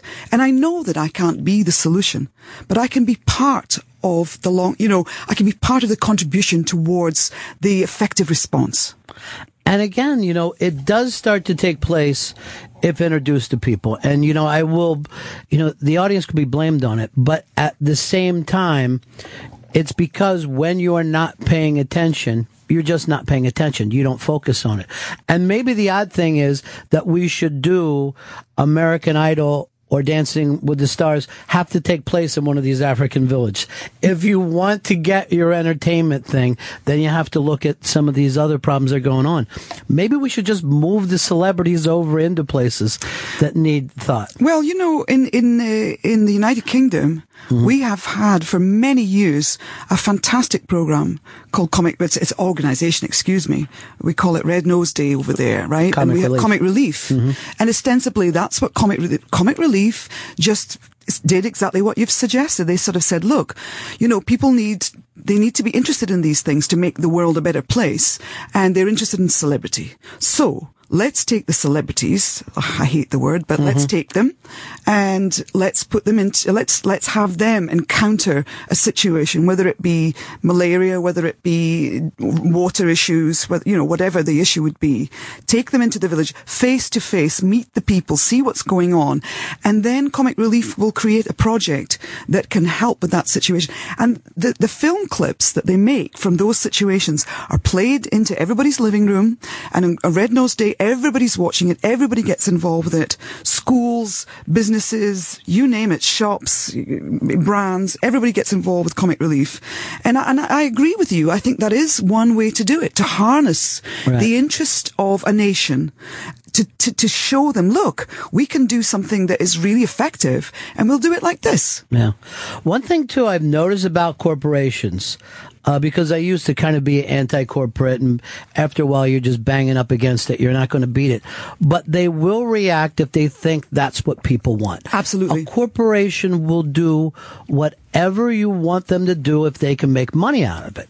Correct. And there's no, there, there, probably we should get to a point of saying, all right, if this is the system that we live in, this is what would make me buy your product. Well, you see, then that would be a sort of corporate capitalism with a social conscious Right. input into action, Yeah. which is ultimately probably what would what could work. We've looked at all political sys- systems and structures and business systems and structures, and you know none of them work really. Though they mm-hmm. work to certain people's benefit. Right. But actually, they don't really work because there are billions of people that are just left in the hole of desperate poverty.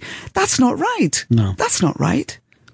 The interesting thing, though, is even if you keep it top of mind, you still end up back into your own, own life. You know what I mean? Like I will, I'm living here in New York City and I could hear half the people in the world don't have water or access to healthcare. And, and I'm like, oh, that's amazingly awful. We need to do something. But by the end of the day, I'm still complaining about not catching a taxi or a subway. It's, it's very hard to keep it conscious. Uh, well, to be honest with you, I'll just mm-hmm. I'll just put it to you like this. I understand what you're saying very well, mm-hmm. and for many many years, I also had that huge frustration, and felt frustrated by my own frustration. Right. it kind of creates a sense of ongoing impotence. But even if you were to just say to yourself, that one cup of coffee that I have on a Thursday, I'll take the dollar and one dollar fifty cents, whatever it costs you, and I'm going to commit it to an investment in social change. And I'm going to back an organization that I really trust and I know is going, doing great things, whether it be in Haiti now where you have a desperate situation with these poor people that have had Yeah. to face this terrible earthquake and now they're facing a cholera epidemic. Oh my goodness. Instead of feeling like overwhelmed by that, just say that cup of coffee that I was going to have on the Thursday is going to support Médecins Sans Frontières. And that's my investment. And then you can feel good about yourself and you can think, yeah, actually, I'm not just, it's not just hopeless. I'm helping them do that. And in that way, you turn it from being a paternalistic charitable thing where, oh, I, oh, I guess I'll take this money and uh, kind of put it there Right. to saying, you know what? I want to see that change. I want to be part of it. And I've, and I'm telling you this because I've spoken to many organizations and the feedback that I get from them is, yes, the Bill Gates of the world who have billions to give away, fantastic. Don't compare yourself to him. He's doing it in his way. He's a billionaire. Great. You do it in your own way and it's very relative. The lady, the little old lady, you know, mm-hmm. that gives the regular half 50 cents is so important. That's the consistent backbone of all those incredible NGOs that are out there on the coalface making the changes. When did this uh, dawn on you? Is this something that you learned over your life, or did you have this before you got into music, or it was from traveling the Well, world? I have always just naturally being a person with um, a heightened consciousness in the sense that, or conscience and uh, sensitivity and empathy, I guess, even when I was a kid. And, um, and I always was overwhelmed by the injustice in the world. You know, as a young child, I would see uh, footage of the First World War, Second World War, or I would see footage of famine, or, you know, just the things that you get to see through documentary film clips. I adore documentary. I find it so educational. I want to know about the world. I don't want to live in ignorance. I want to go outside my, my own comfort zone and see how other people live. And then you can say, my God, I've got the clean running water coming out of my tap. I didn't realize what a luxury that was. Right. I didn't realize how resourceful I am here. I've got the vote. I've got freedom of speech. This is incredible, you know. So just to say, I mean, my background is, my family were very uh, kind of politically conscious. And so I was brought up with this kind of lot, this discussion about justice and injustice. And I always had that sensibility. But it took me a while to be to, into the position I'm in now. I'm a middle-aged woman. I've got, I've got two almost adult daughters. And I think that women of my age are an incredibly resourceful power. You know, because we've done so much and we're sometimes like, oh, hey, what do we do now? I think it's now the time for women like myself, particularly, to support women in other countries or even in your, in your own country. Right. Just do something, you know.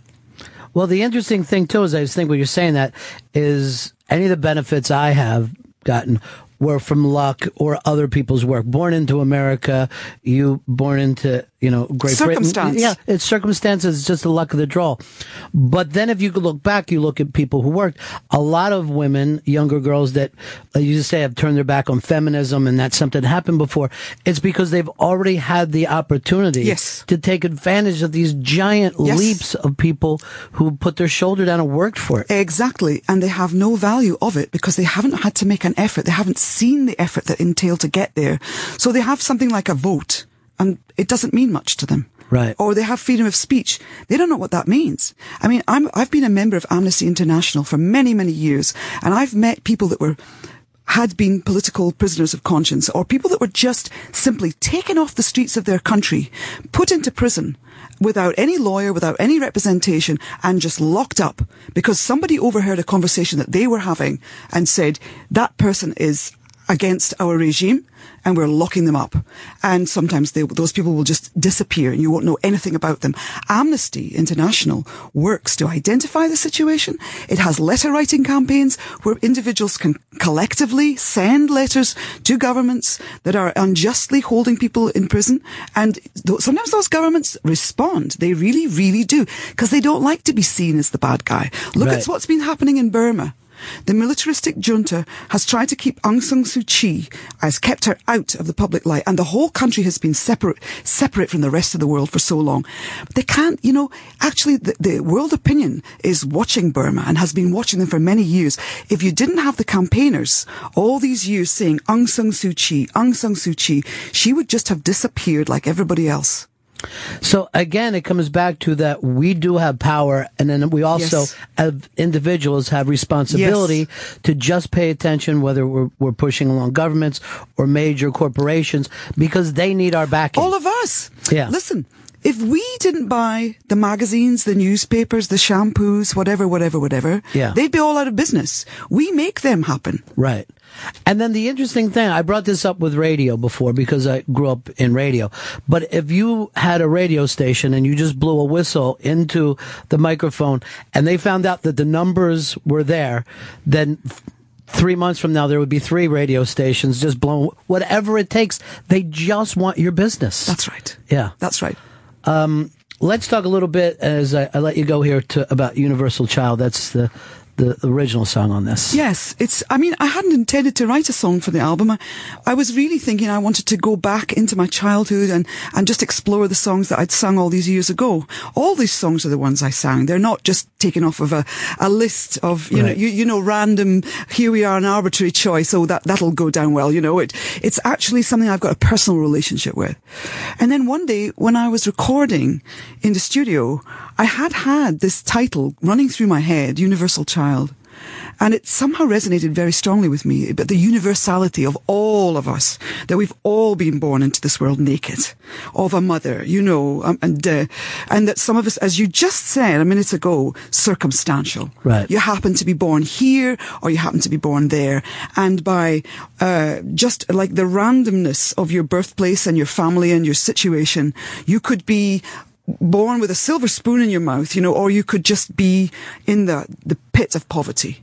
And so, I, I mean, I think that uh, all of us, all of us human beings, the whole of humanity, if we could recognize the preciousness of a life, just a life, one life. Look at the miners that came out of the, the hole in the ground in Chile. And we were all ecstatic. 33 lives were saved. The whole world was celebrating, rightly so. We need to put that value in, back into human life. And um, so, Universal Child is about that. It's about the preciousness and the sort of sacredness, if you like, without the religious overtones, of the divinity, if you like, of human life. All of us. Uh, thank you so much for coming in, Annie, and congratulations. Mother Christmas was here. Mother Christmas was here, and you are a force of nature. It really, I, I, I, I, I imagine for the people with you, it's exhausting. Just Is it exhausting? Is it People with exhausting? me? They're just like, no. oh, and They're saying no. It's the time change that's exhausting. It's the time. It's the, it's the time differences. Uh, it is uh, wonderful to have you here. Congratulations. The new album is uh, Christmas Cornucopia, and we'll go out with Universal Child. Thank you so much. Thank you. It's the best of Ron and Fez on Raw Dog Comedy. It's Channel 99.